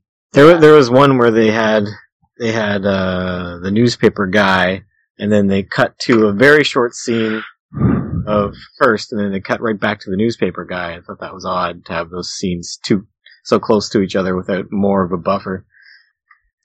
Merrick, that's his name. hmm so many names I have to remember. And there was like another moment where uh, Alma let Trixie into the bank, and then it cuts away, and then cuts right back to Alma being in the bank with Jack. Yeah. Too crazy. Yeah. I mean, I got the feeling they were trying to give us an idea of, you know, all these things are happening at the same time, and there's all this activity in the town, and yada yada yada. But yeah, it was kind of messy. hmm So back at amateur night, Fields has Steve in a wheelbarrow and says, "Isn't this fun, man?" the prim lady is still sharing the giant bottle with her new friend, the drunkard. A man removes his glass eye. I missed that. Uh, yeah, that's not a talent. No, it really is. I got my glass eye. The guy was so proud of himself, though. Hmm. uh, we have two more talents demonstrated. The camp giant slowly lowers a heavy hammer to his face. I guess this is supposed Oh, to demonstrate strength of some kind because Yeah. a weaker man would have struck himself in the face. Yeah, It's like, okay, you're lowering a hammer. All right. yeah, it's it's really heavy, It's heavy. and it's a heavy and- thing. that means that his his hand and his wrist have to be incredibly strong mm-hmm. because he can't. He's not using his whole arm. He's just lowering it with his hand. Right. All the all the weight and everything, kind of reverse leverage, is on his hand. But it's probably a prop hammer made of styrofoam. Well, yeah. So I'm not impressed because I know what it is. Well- I, it doesn't look. It's not a real hammer. Ah, Matt, you ruined the illusion. well, Dan's impressed. please, guys, come on. Dan, Dan, and It's a Silas were show. smiling. I, I do like how everyone is brought out to this event. Except for Al Except, well, by choice, I think he stayed behind. And Seth. and Alma. Well, she had to put the kid to bed. Yeah. Some men are playing hillbilly instruments, a tree harp or something, a branch with a string, a washboard, a jug to hoot in. so I guess that's a talent, playing instruments. That is a talent. Oh yeah, a junk band. more, more so than balancing a hammer or playing leapfrog. yeah, Definitely more so than playing leapfrog. Is leapfrog a talent? According to Langrish, it is, but Yeah. If he says it is, then Everything seems to amuse him. yeah, It's I mean, true. he's just he wants an audience the next time, and so he's going to endear himself to everybody because you're all very talented and interesting people. Come see the show.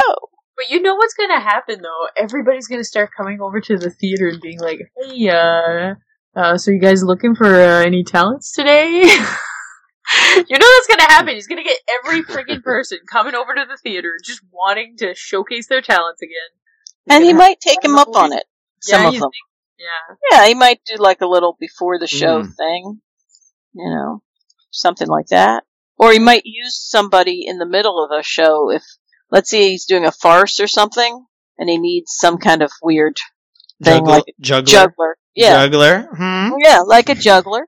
You know, just I to walk pay, I would pay money to. I would, I would pay good money to watch Richardson juggle. You just watched Richardson juggle. I would do it again. I would pay for it. I would support his uh his venture. I would want him to get away from Farnum. I want to see Richardson play King Lear. Aww. so great. So our running tally of unique talents is up to ten. Can't remember what I said. You will find out. I think I was down at like six or something. So, yeah, someone said fifteen. Someone That did was say fifteen. That Yeah, was I Mel. think it. I think it was. Uh, have I missed any talents so far? I have no idea. Hearst signs Hugo's note, confirming they met. That note is for Governor Pennington. And then we go to the gem, where Al is by himself. He's wiping down the bar. He's been drinking. He wishes he was at amateur night because he performs to the moose on the wall. That's not a moose. That's a deer. It's a Or is it or is it an elk? I thought it was an elk. I thought maybe it was an elk. I wrote down Yeah. elk, but then in the commentary they said moose. Uh, that's not a moose. That's not a moose. Okay. So we can say But it- elk? I thought it was an elk. I mean, I didn't look at it very carefully, but might be a deer. The moose is like Canada's giraffe. Why? I don't know. What? It's a huge animal. Huge. Okay. Okay. So I was basically saying we should know what a moose looks like. Oh, I believe that you should know. Don't you ride them to work? We do every day. I have a stable in my backyard. That's one animal I have livery. I have a livery. I have my own, my very own Steve. Moose, moose livery. Yes. Things are I have hard. to- not. I have not seen a moose in the wild. In the Canadian version of Deadwood, a child is trampled by a moose in the, in the second season. You do not want to see a moose uh, in real life in the wild. It's terrifying. Ew. Well, from far away, I wouldn't mind. but- Yeah, yeah. Yeah. No, I've never had a desire to see them up close. Uh, but yeah, So- everywhere, I've been in lots of places that had moose, and I've been in lots of places where they said, "Yeah, there were some moose in the lake," you know, five minutes ago. It's like never there. so, does Al singing count as a, tal- a talent? Yes. Oh, that's a good point. I would have counted it if we were counting individuals who demonstrated talent, but you guys wanted to do unique talents, and we already had the ladies singing. So, Oh, unfortunately, can't count it. oh, But styles of singing. It's a different style altogether. totally different style. That's true, but Huh? it is not unique. Right. No. Sorry, not going to count it. Nah, you suck. Uh, that's fine. He's heard that before. He's not impressed. The song that he is singing is The Unfortunate Rake. The story is this a soldier is dying, evidently of venereal disease he contracted from a young woman, and he requests a funeral. This story has been spun over centuries into a whole collection of similarly themed songs. The many variants feature young soldiers, sailors, maids, cowboys being cut down in their prime and contemplating their deaths. A 1960s Folkways Records album titled The Unfortunate Rake features 20 different versions of the ballad. Jeez. I knew I'd heard versions of it, but I I didn't know what it was called or anything.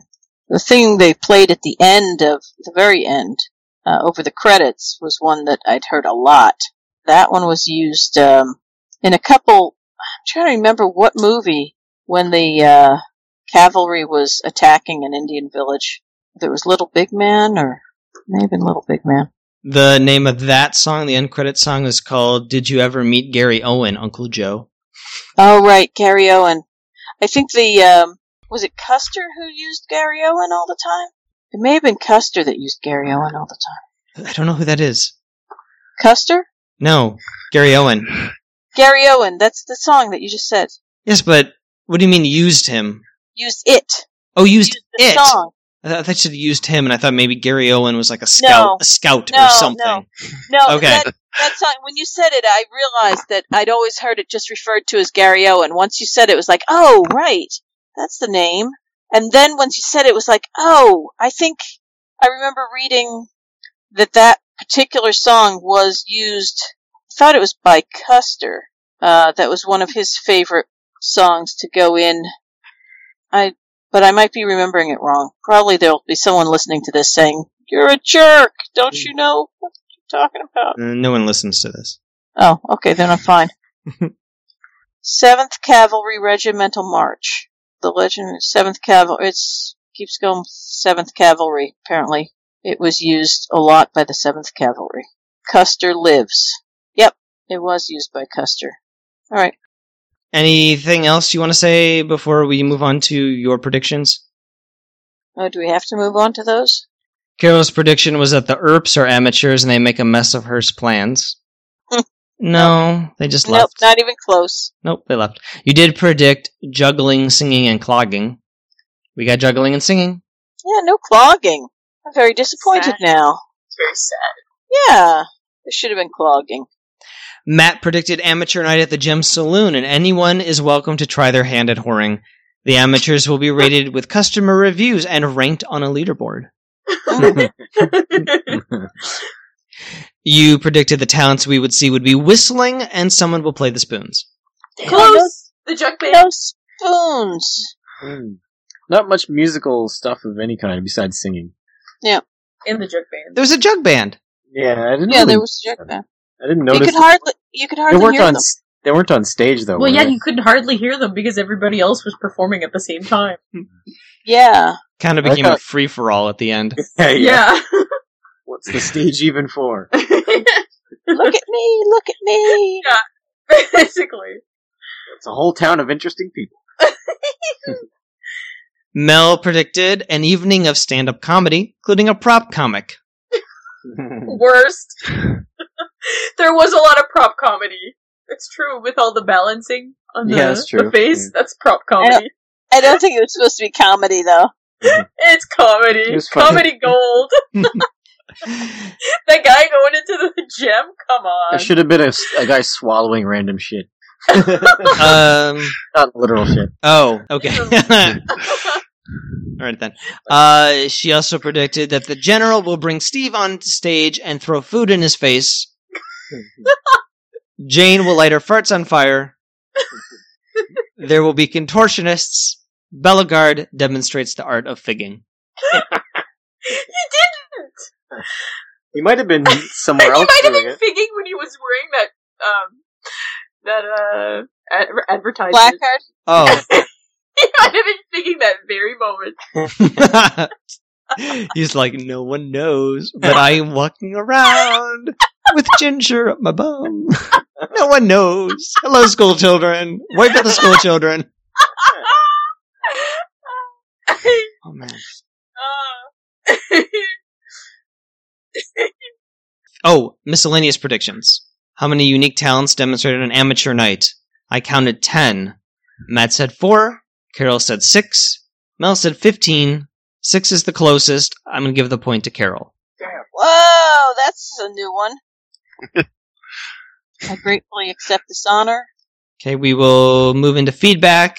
Got some feedback from Nutty. Let's have Corey read this one. Okay. This was a weird episode. Not really a story at all. Just stuff happened. Did they think they had more seasons coming at this point? Uh, I think we talked about that, right? Hmm. You thought. Um, Aunt Lou is teaching Richardson more than cooking.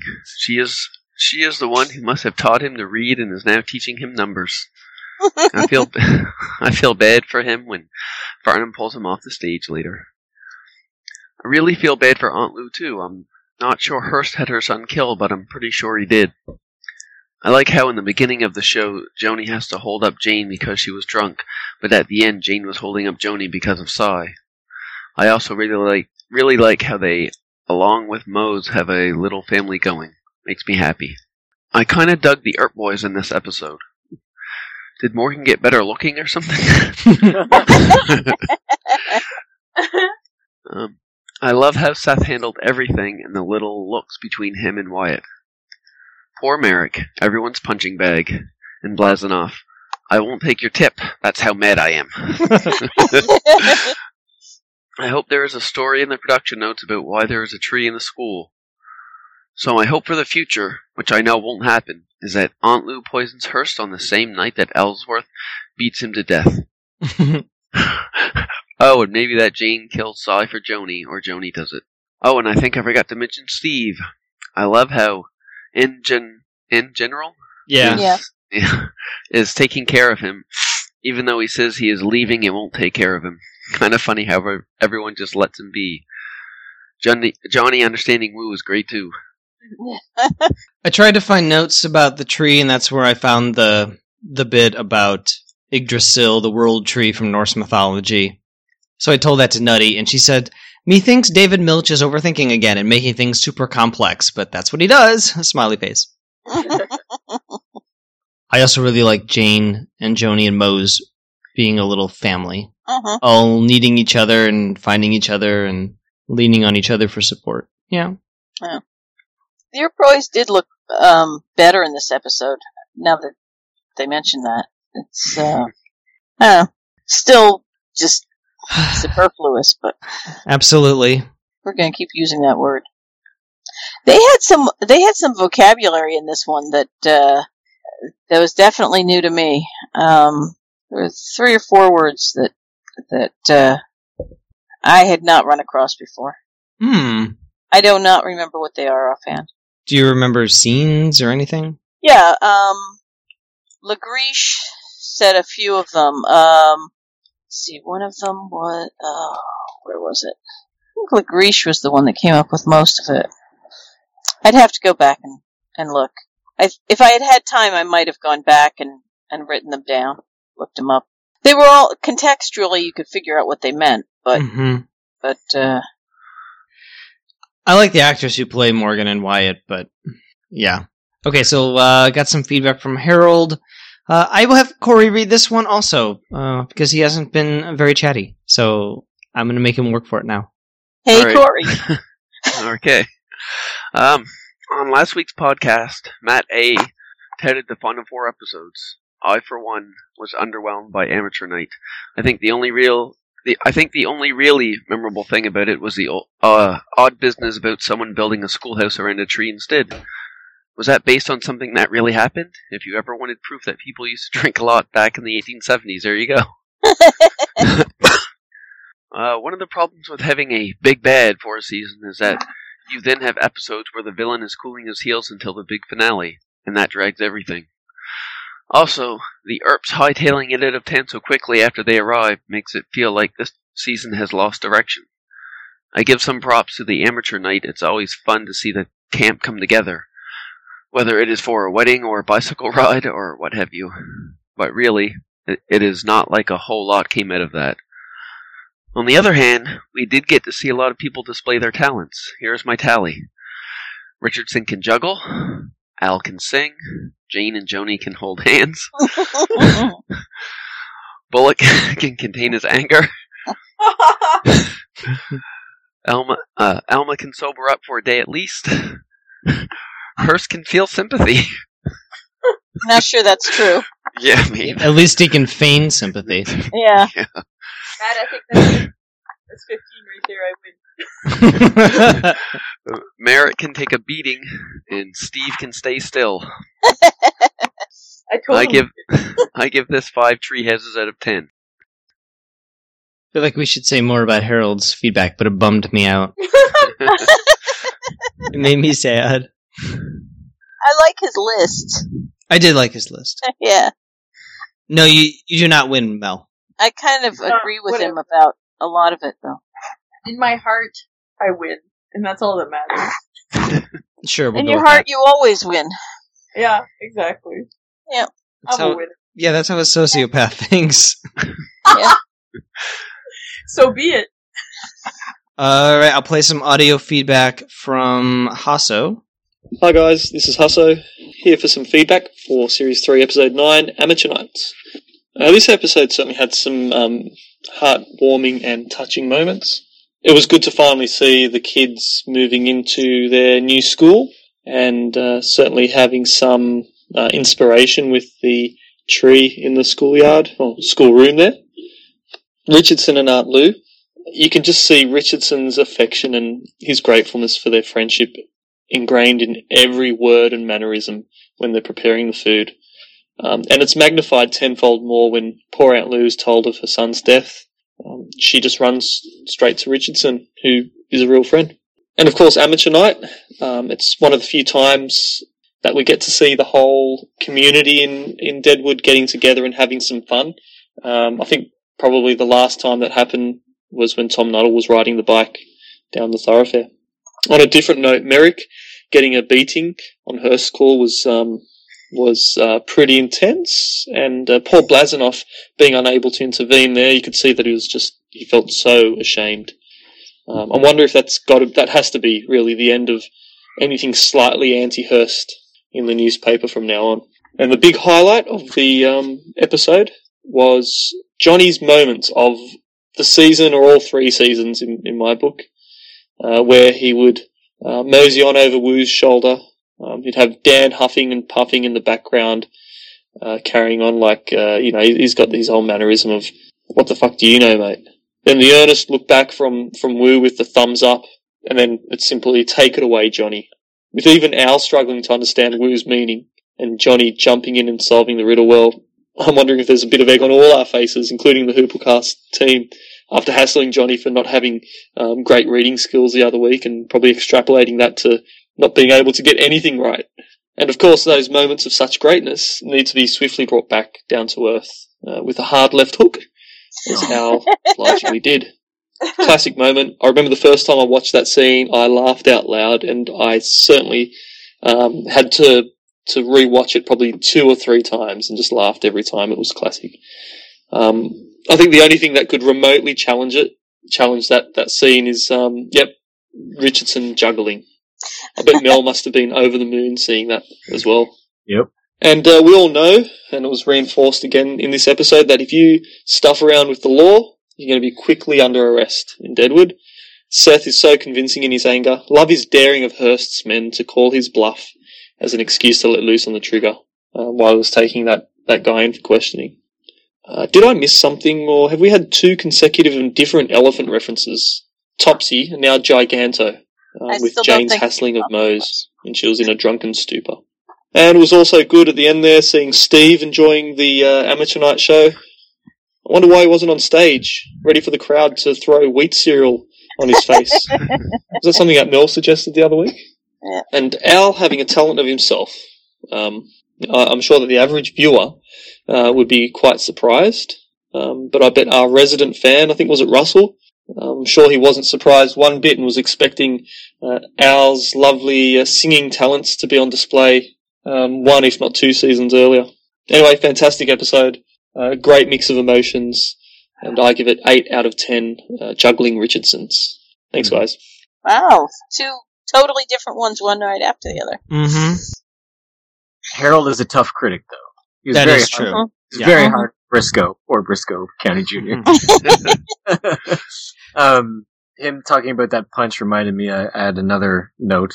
I really liked uh, Charlie's form when he punched. Uh, Oh my not- god. Not Captain whatever, not Captain Turner. I call him New Turner. New Turner. Yes. It But- was like the slowest like punch I've ever seen. Well, it, no, it wasn't that slow. It was but just like a I just- weird, like tiny punch. I thought it looked good. It landed like squarely on his jaw. It looked it looked like a good clean punch. I just wanted Between to say the bars. Yeah. yeah. I just liked how he C- come over here for a second. Clap. it is nice that they found a way to get Ian McShane to sing on the show. Uh-huh. Um, Except he was all kind of speak singing. Yeah, Yeah. it wasn't much of a song. no, Al is not. Al's not a singer. That's why it was speak singing, What kind of singing does Ian McShane usually do? like top forty ish. Oh, that's right. Standards. Oh, that's right. I forgot. Top For 40 80s. Do you listen to our podcast, Carol? Yes, yeah, I, I heard it. I remember. I Yeah. just forgot. It's been a rough few weeks, months, years. But yeah, Uh, a reference uh, to Topsy last week came from a Reader's Theater Hasso. And uh, Topsy the elephant was named after Topsy from Uncle Tom's Cabin. So yeah, and Topsy the elephant was born in the 1870s, so I don't think they would have known about it until. this is 1876. Yeah, but you don't know. Okay, an elephant has been born. It was named Topsy. Let's let's dress up as the elephant. You know, it's it wasn't in prominence yet. Well, I don't know about that. It, it performed at uh, Coney Island. Maybe it was in the newspapers, and they're getting it. They're seeing it in the newspaper, especially if they're society people. She's not going to dress up like an elephant. Let's it's a masquerade ball. They ha- she has a mask Right. that's a trunk. what what do women usually like to dress up as for masquerade or whatever? Little black girls. Something, you know, that they something cute or something sexy, one or the other. I think an elephant is cute. I think dressing up as a little black girl is not cute. It- no, I agree with you, but at the Unless time you're already a little black girl. But if you're a white woman dressing as a little black girl, that's not cute. no, not to us now because hopefully we have learned something in the last 140 years. But back then, with the mentality that, you know, they had when it came to race relations, as we've seen on Deadwood, um, and know from other sources. What if she dressed Yeah. as both Topsies simultaneously? Yeah, um, I think that would be very interesting, but I don't think she would have done it. well, we'll have to go back in time and ask her. right. Well, you do that. Let me know how it went. Um, we have feedback from Will. Yay! Yay, Will. Well, hello, cocksuckers, motherfuckers, butt sniffers, and Corey. Yeah, hey, Corey. um, I really like this episode of Deadwood. Um, just so much happening, all the different storylines, all the different characters and their machinations, machinations. Um, my favorite scenes would have to be the ones with Aunt Lou and Richardson, I guess. And I also really like the part where, um, Charlie punched that guy in the face. I just love a good face punch. Since, um, yeah, since John likes to hear what I'm doing, you know, last night I went on Portland's famous naked bike ride Wow. where it's just thousands of people riding bikes throughout the streets of Portland naked and they block off the streets. And it's supposed to be a protest against oil dependence, but for me, it's just a, it doesn't cease to be naked and it's all about body positivity and all that stuff. So this episode was like that really good stuff, really good time you have with your partner and it just blows your mind. You have the time of your life. But the next day, you know, some parts are also tender because, you know, bike seats are tough. So I'll talk to you guys later. Bye. I, Tender parts. I guess that was marginally related to the episode. Thank you. sometimes this feedback feels kind of like a hit and run. That's fine. oh man. Um. So, uh, uh, another feedbacker who liked the episode and the face punch. Yeah. Well, I don't think. Does anybody disagree with the face punch liking? No, Yeah, I mean, but no one brought it up until Matt did. this is true. This is true. We kind of forgot about it. Well, thank you for the feedback, Nutty, Harold, Hasso, and Will. Yay! Thank you. You too can send us feedback, listener, by typing out a little email or sending a audio file to hooplecast at gmail.com. There's only three episodes left, so if you haven't done it, why don't you do it? We'd love to hear from you. So let's get into episode ratings as our guest, Corey. You may get to go first. I may get to go first. You may go first. You may get to go first after we do our random draw. Lean into the microphone. This episode, uh, I think, kind of like everyone thought, it was. It was just kind of weird at first, the way it sort of jumped around. and spent a lot of time with the the Earps, which was kind of pointless because, as we know, they're going to leave and not come back. Um, with uh, for amateur night, I was uh, I really wanted to see, um, really wanted to see Jane with her bullwhip, but Yeah, unfortunately, That we would've didn't get to been see that. Yeah, yeah. I don't know if that would count as an amateur talent though. Yeah, I don't know if she had gone out and performed. Um, had she gone out and performed professionally yet? I don't know. I don't know, but I preferred having her in the schoolhouse with Joanie and Mose and their little family stuff. Like, Yeah, true. Well, she could have pulled out the bullwhip there and given a demonstration. Just the kids. It's like a But- kids only They- because kids can't go to the amateur night, so they get their own little amateur school hour. they could have shown her practicing, like drunk, but Yeah. that could have been a whole. performing at amateur night. That's how that guy got his glass eye. She knocked it in. with a couple kids. Um, yeah, the uh, I was the the leapfrogging. I thought was uh, quite a big stretch as a as a talent. I can't get over that one. I think we used to do that as kids. Um, so we're just giving ratings right now, right? right. Yep. Okay. So uh, I'm gonna give this uh, a seven out of ten absent bullwhips. Okay. Sad. Sad. Sorry. Sad. Uh, Carol. Um, I didn't really care that much for this episode. I think because it was just, I felt it was all tone. You know, it was like there was just this ominous tone, and I kept waiting for bad things to happen. And I was kind of glad bad things didn't happen. But at the same time, it's like, okay, so why did you make me feel this way for an hour and have nothing happen at all? So, um, yeah, I enjoyed the amateur stuff at the end, but that didn't really lead anywhere either.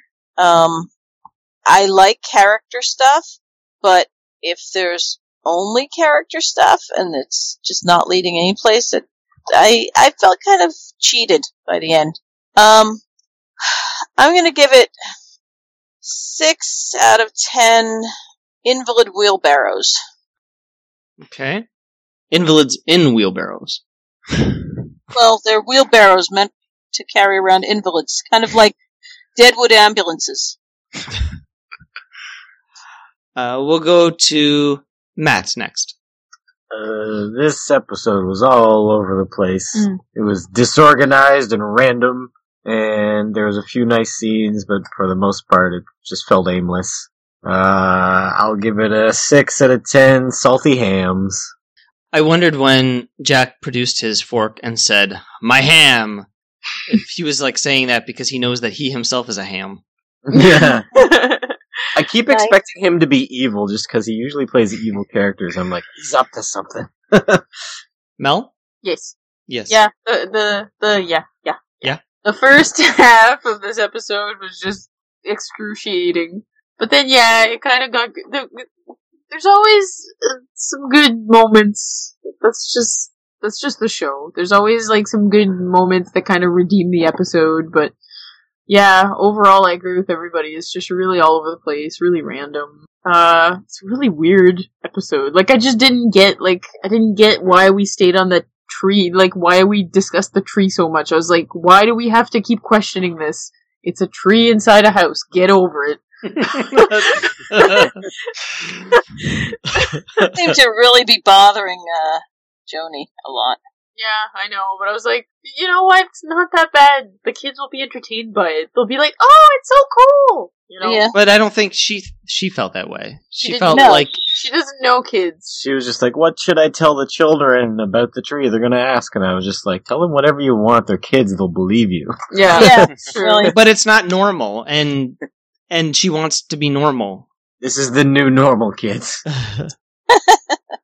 So I mean, just just I was. None of you have trees in your homes? Oh, jeez, get with the times. So I'm gonna bump it up by one point just because Richardson juggled. I'm gonna give it a seven out of ten ham notches. um,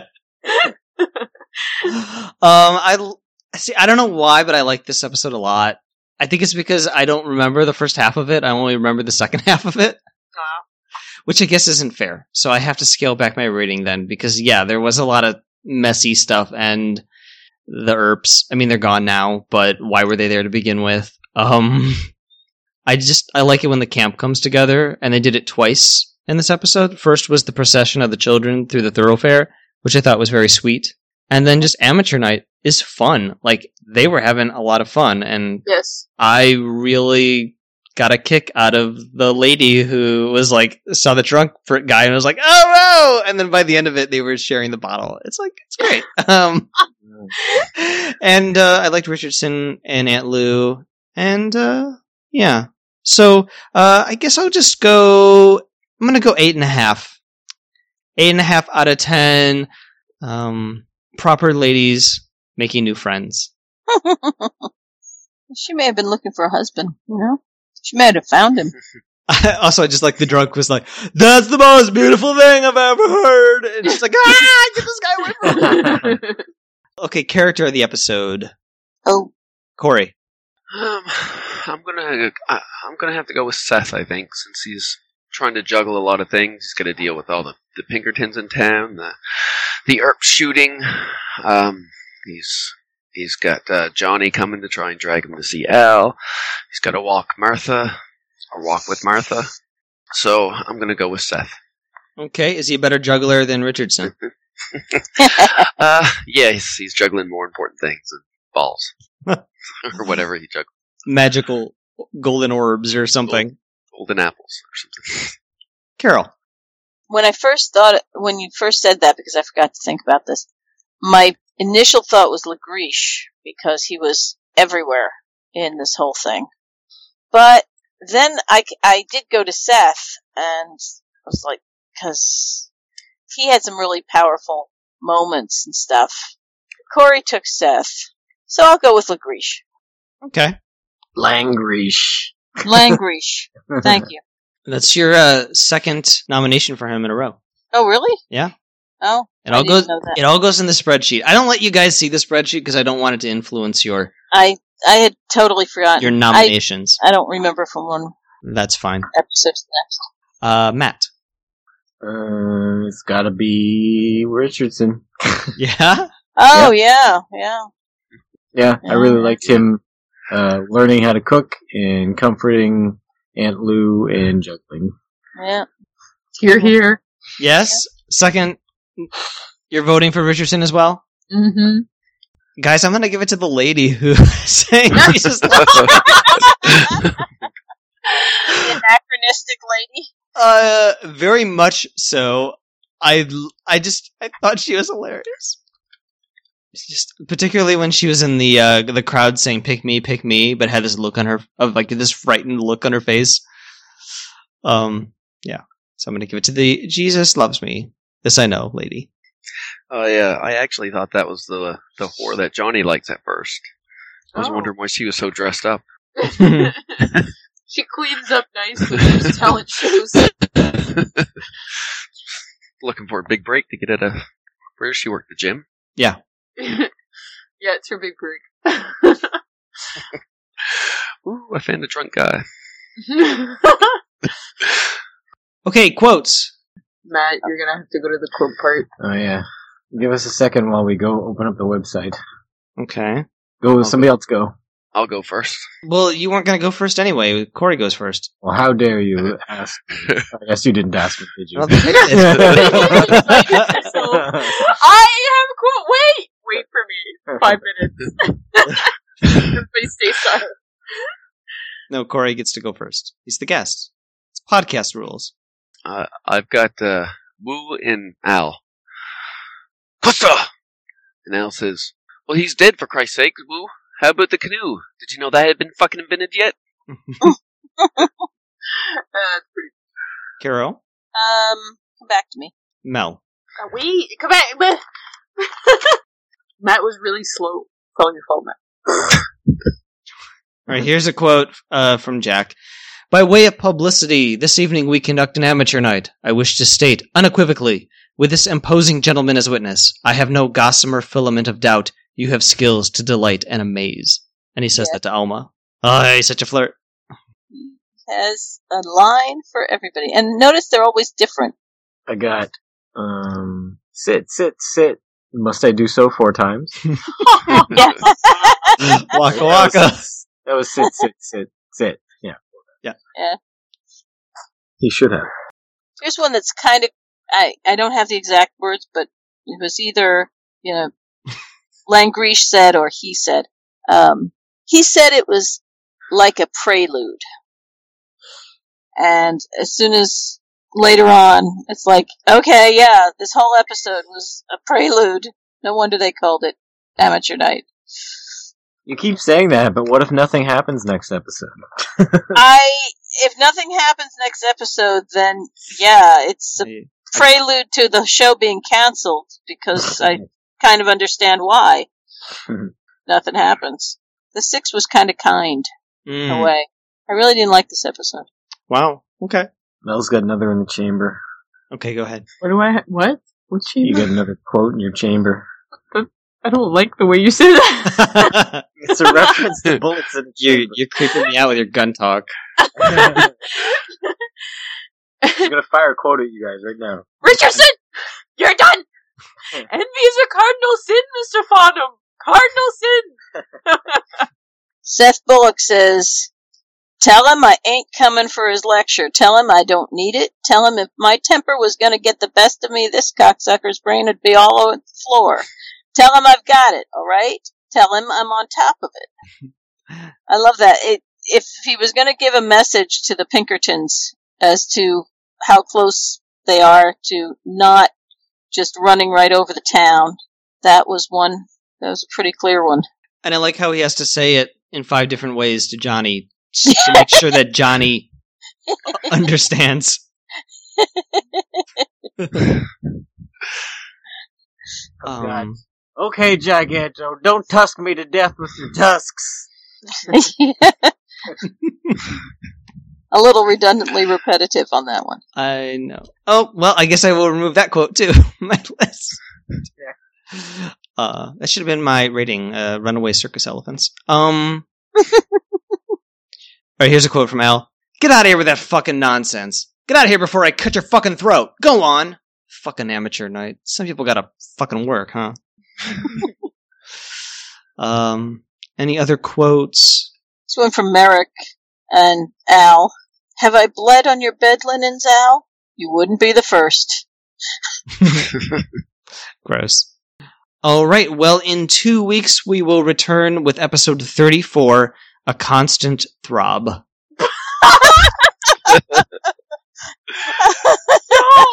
You can tell that we do not look ahead at the titles.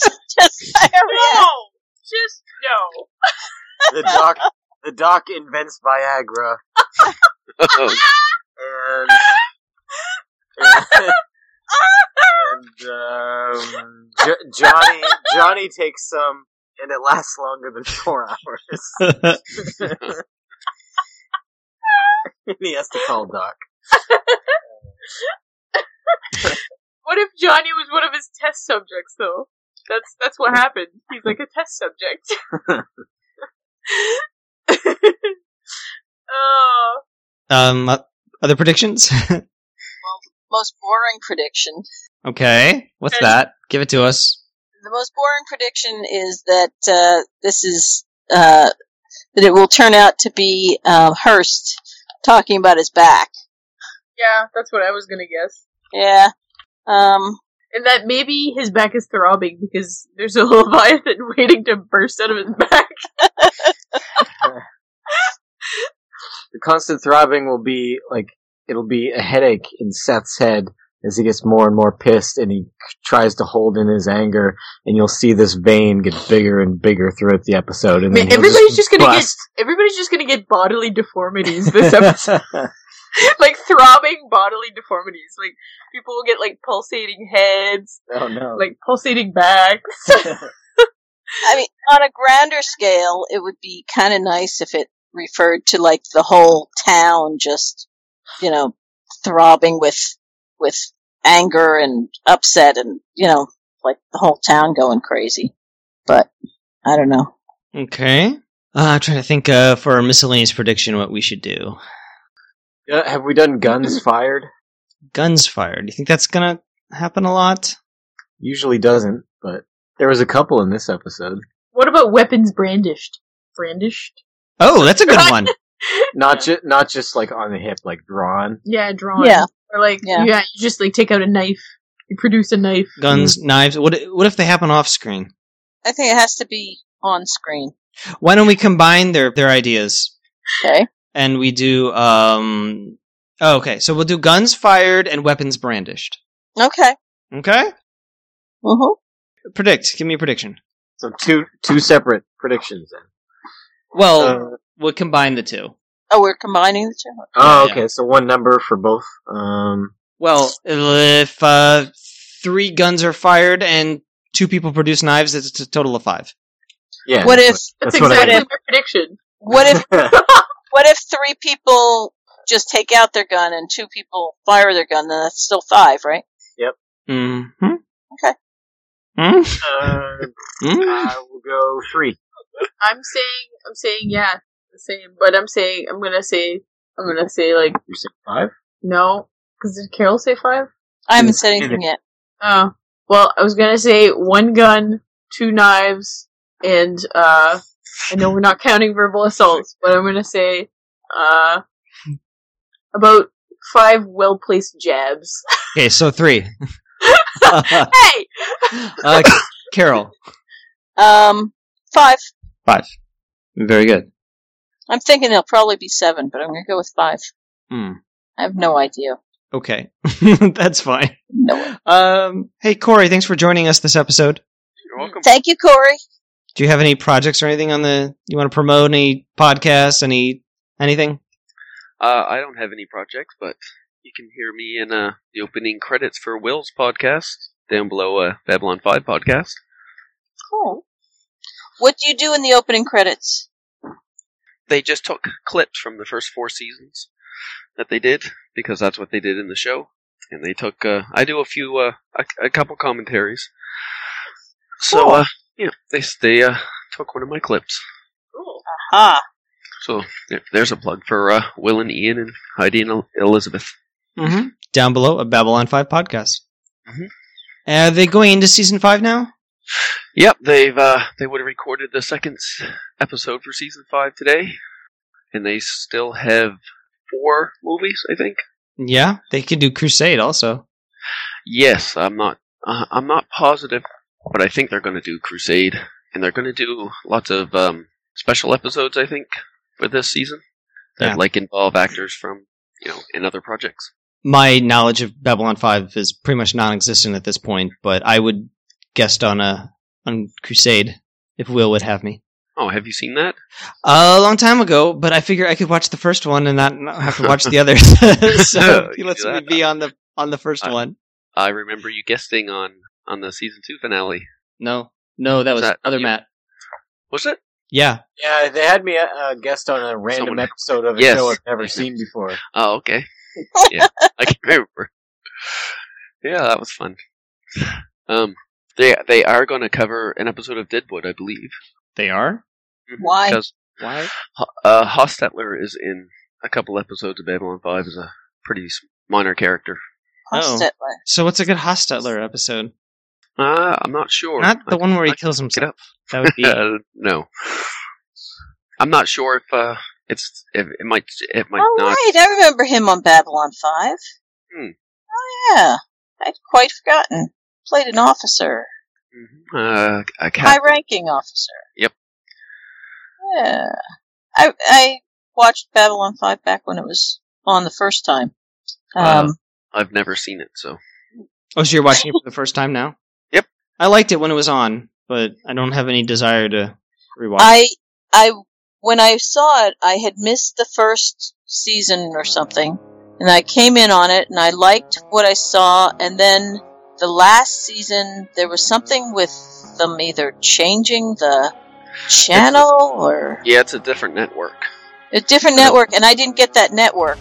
So I Oh, tried to get my friend yeah. to tape it for me, and she kind of did, if I remember, and I've sort of pieced it together. It, I didn't really get the last the last season too well because of the change. So Well, we're very happy that you joined us, and we hope that we'll maybe see you when we move into the next phase of Pooplecast Maybe later I'm, de- this year. I'm, de- I'm definitely awaiting the Wire episode. Oh, good. yeah, I've never seen The Wire. I keep hearing about it. Oh, I, I've I uh, I've seen it five times, I think.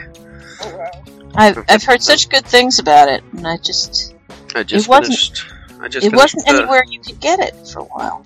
Hmm, I just finished the Blu-ray set. I have it. I just haven't started to watch it yet. I'm, a- I'm apprehensive about starting it, but I also want to watch it.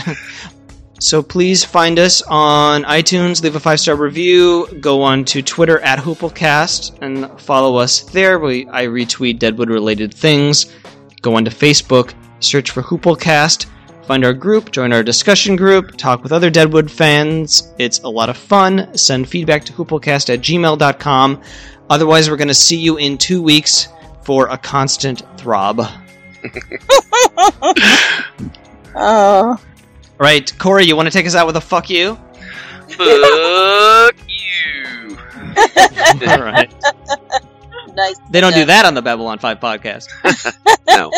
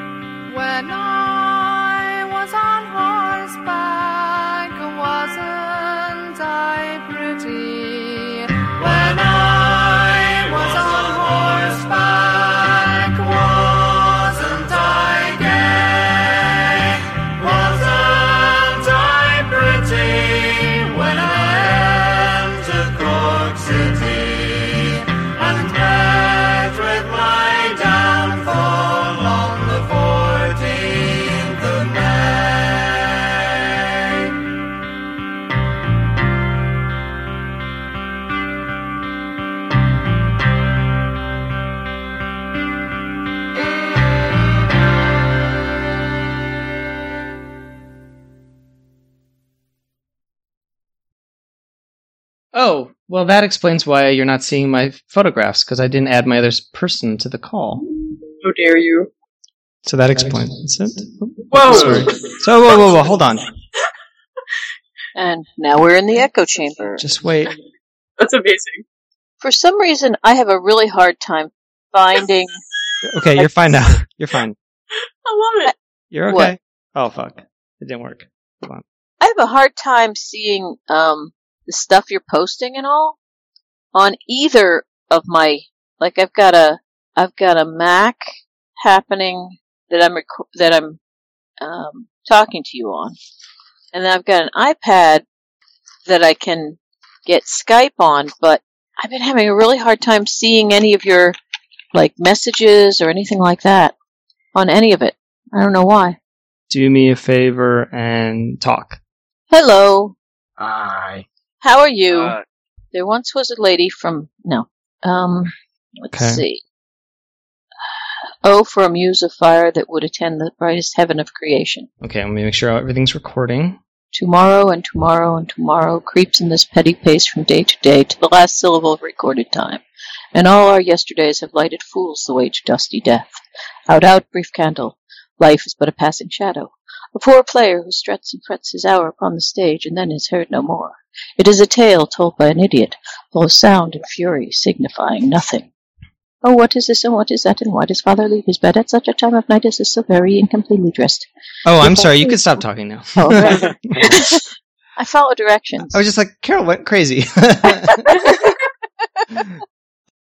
Now, did you put something online for us to see? No, I was saying that I put some pictures in the Skype, but I guess they didn't go because I wasn't actually connected. Um, I put in. Okay, here's a picture of ladies from a UCC church. They're uh, church ladies for gays or something. Um, here's a picture of Mormons for equality carrying a Game of Thrones inspired sign.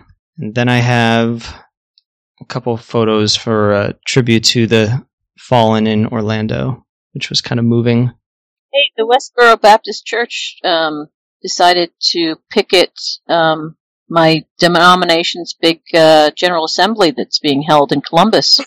Wow. I thought that I was rather proud of that. Oh, congratulations! Yeah, thank you. they uh, they came all the way to Columbus to picket, and um, did you see the thing with the the angels, uh, the costumes, the, angel costumes that had been made by uh, a congregation in Orlando to shield um, Yes, I saw a picture of that. Right? Yeah. Right, they were Unitarian Universalists that made those angel costumes. So they packed up the angel costumes and they sent them up to the General Assembly, and so they put them on again to, um, and then a whole group, apparently from the General Assembly, went out to talk to the Westboro Baptist people and uh, and talk to them about um, their beliefs and how you know hating everybody might not be the best thing. And uh, Westboro Baptist left after a little while. Hmm. Hmm. So and uh, and they sang songs to them and stuff like that until they left. Kill him So- with this. Yeah, yeah, I was I was rather pleased that uh, that they decided to do that. So Interesting. Yeah, All right, let's get started. alrighty. It's a- it's amateur night.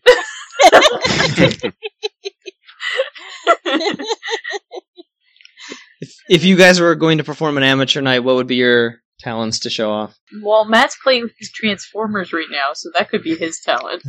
I will make this robot turn into a Luger pistol. uh, no, I. Uh, what can I do? you can do the Hmm. thumb thing. I can dislocate my thumb. I don't know. What else can I do? Uh, oh, I can make I can make fart noises with my eye socket.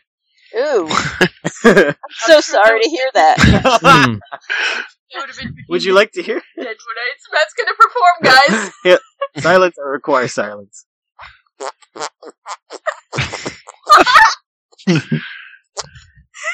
This is devolving. okay. Uh, fantastic. Um, Bravo! Thank you. Thank moving on. I feel Um, really bad for you right now, Mel. What can everyone do? Is that why you fell in love with him? I must marry the man who can do that with his eye socket. I must find this man. God. Gotta lock that shit down tight. Cup of gin over your eye and try to seal, and then So scientific. uh, I can make convincing bird chirps. you can. oh god. I think. I don't know. Was that, convincing? Yes, it's very Yeah. convincing. Yeah. Pretty good. I found it very convincing. I don't know what kind of bird we're talking about, but Yeah. You're a multi-talented fella. It, it was it was better than uh, Jerry did. Oh my God. uh, I'll pepper your sausage.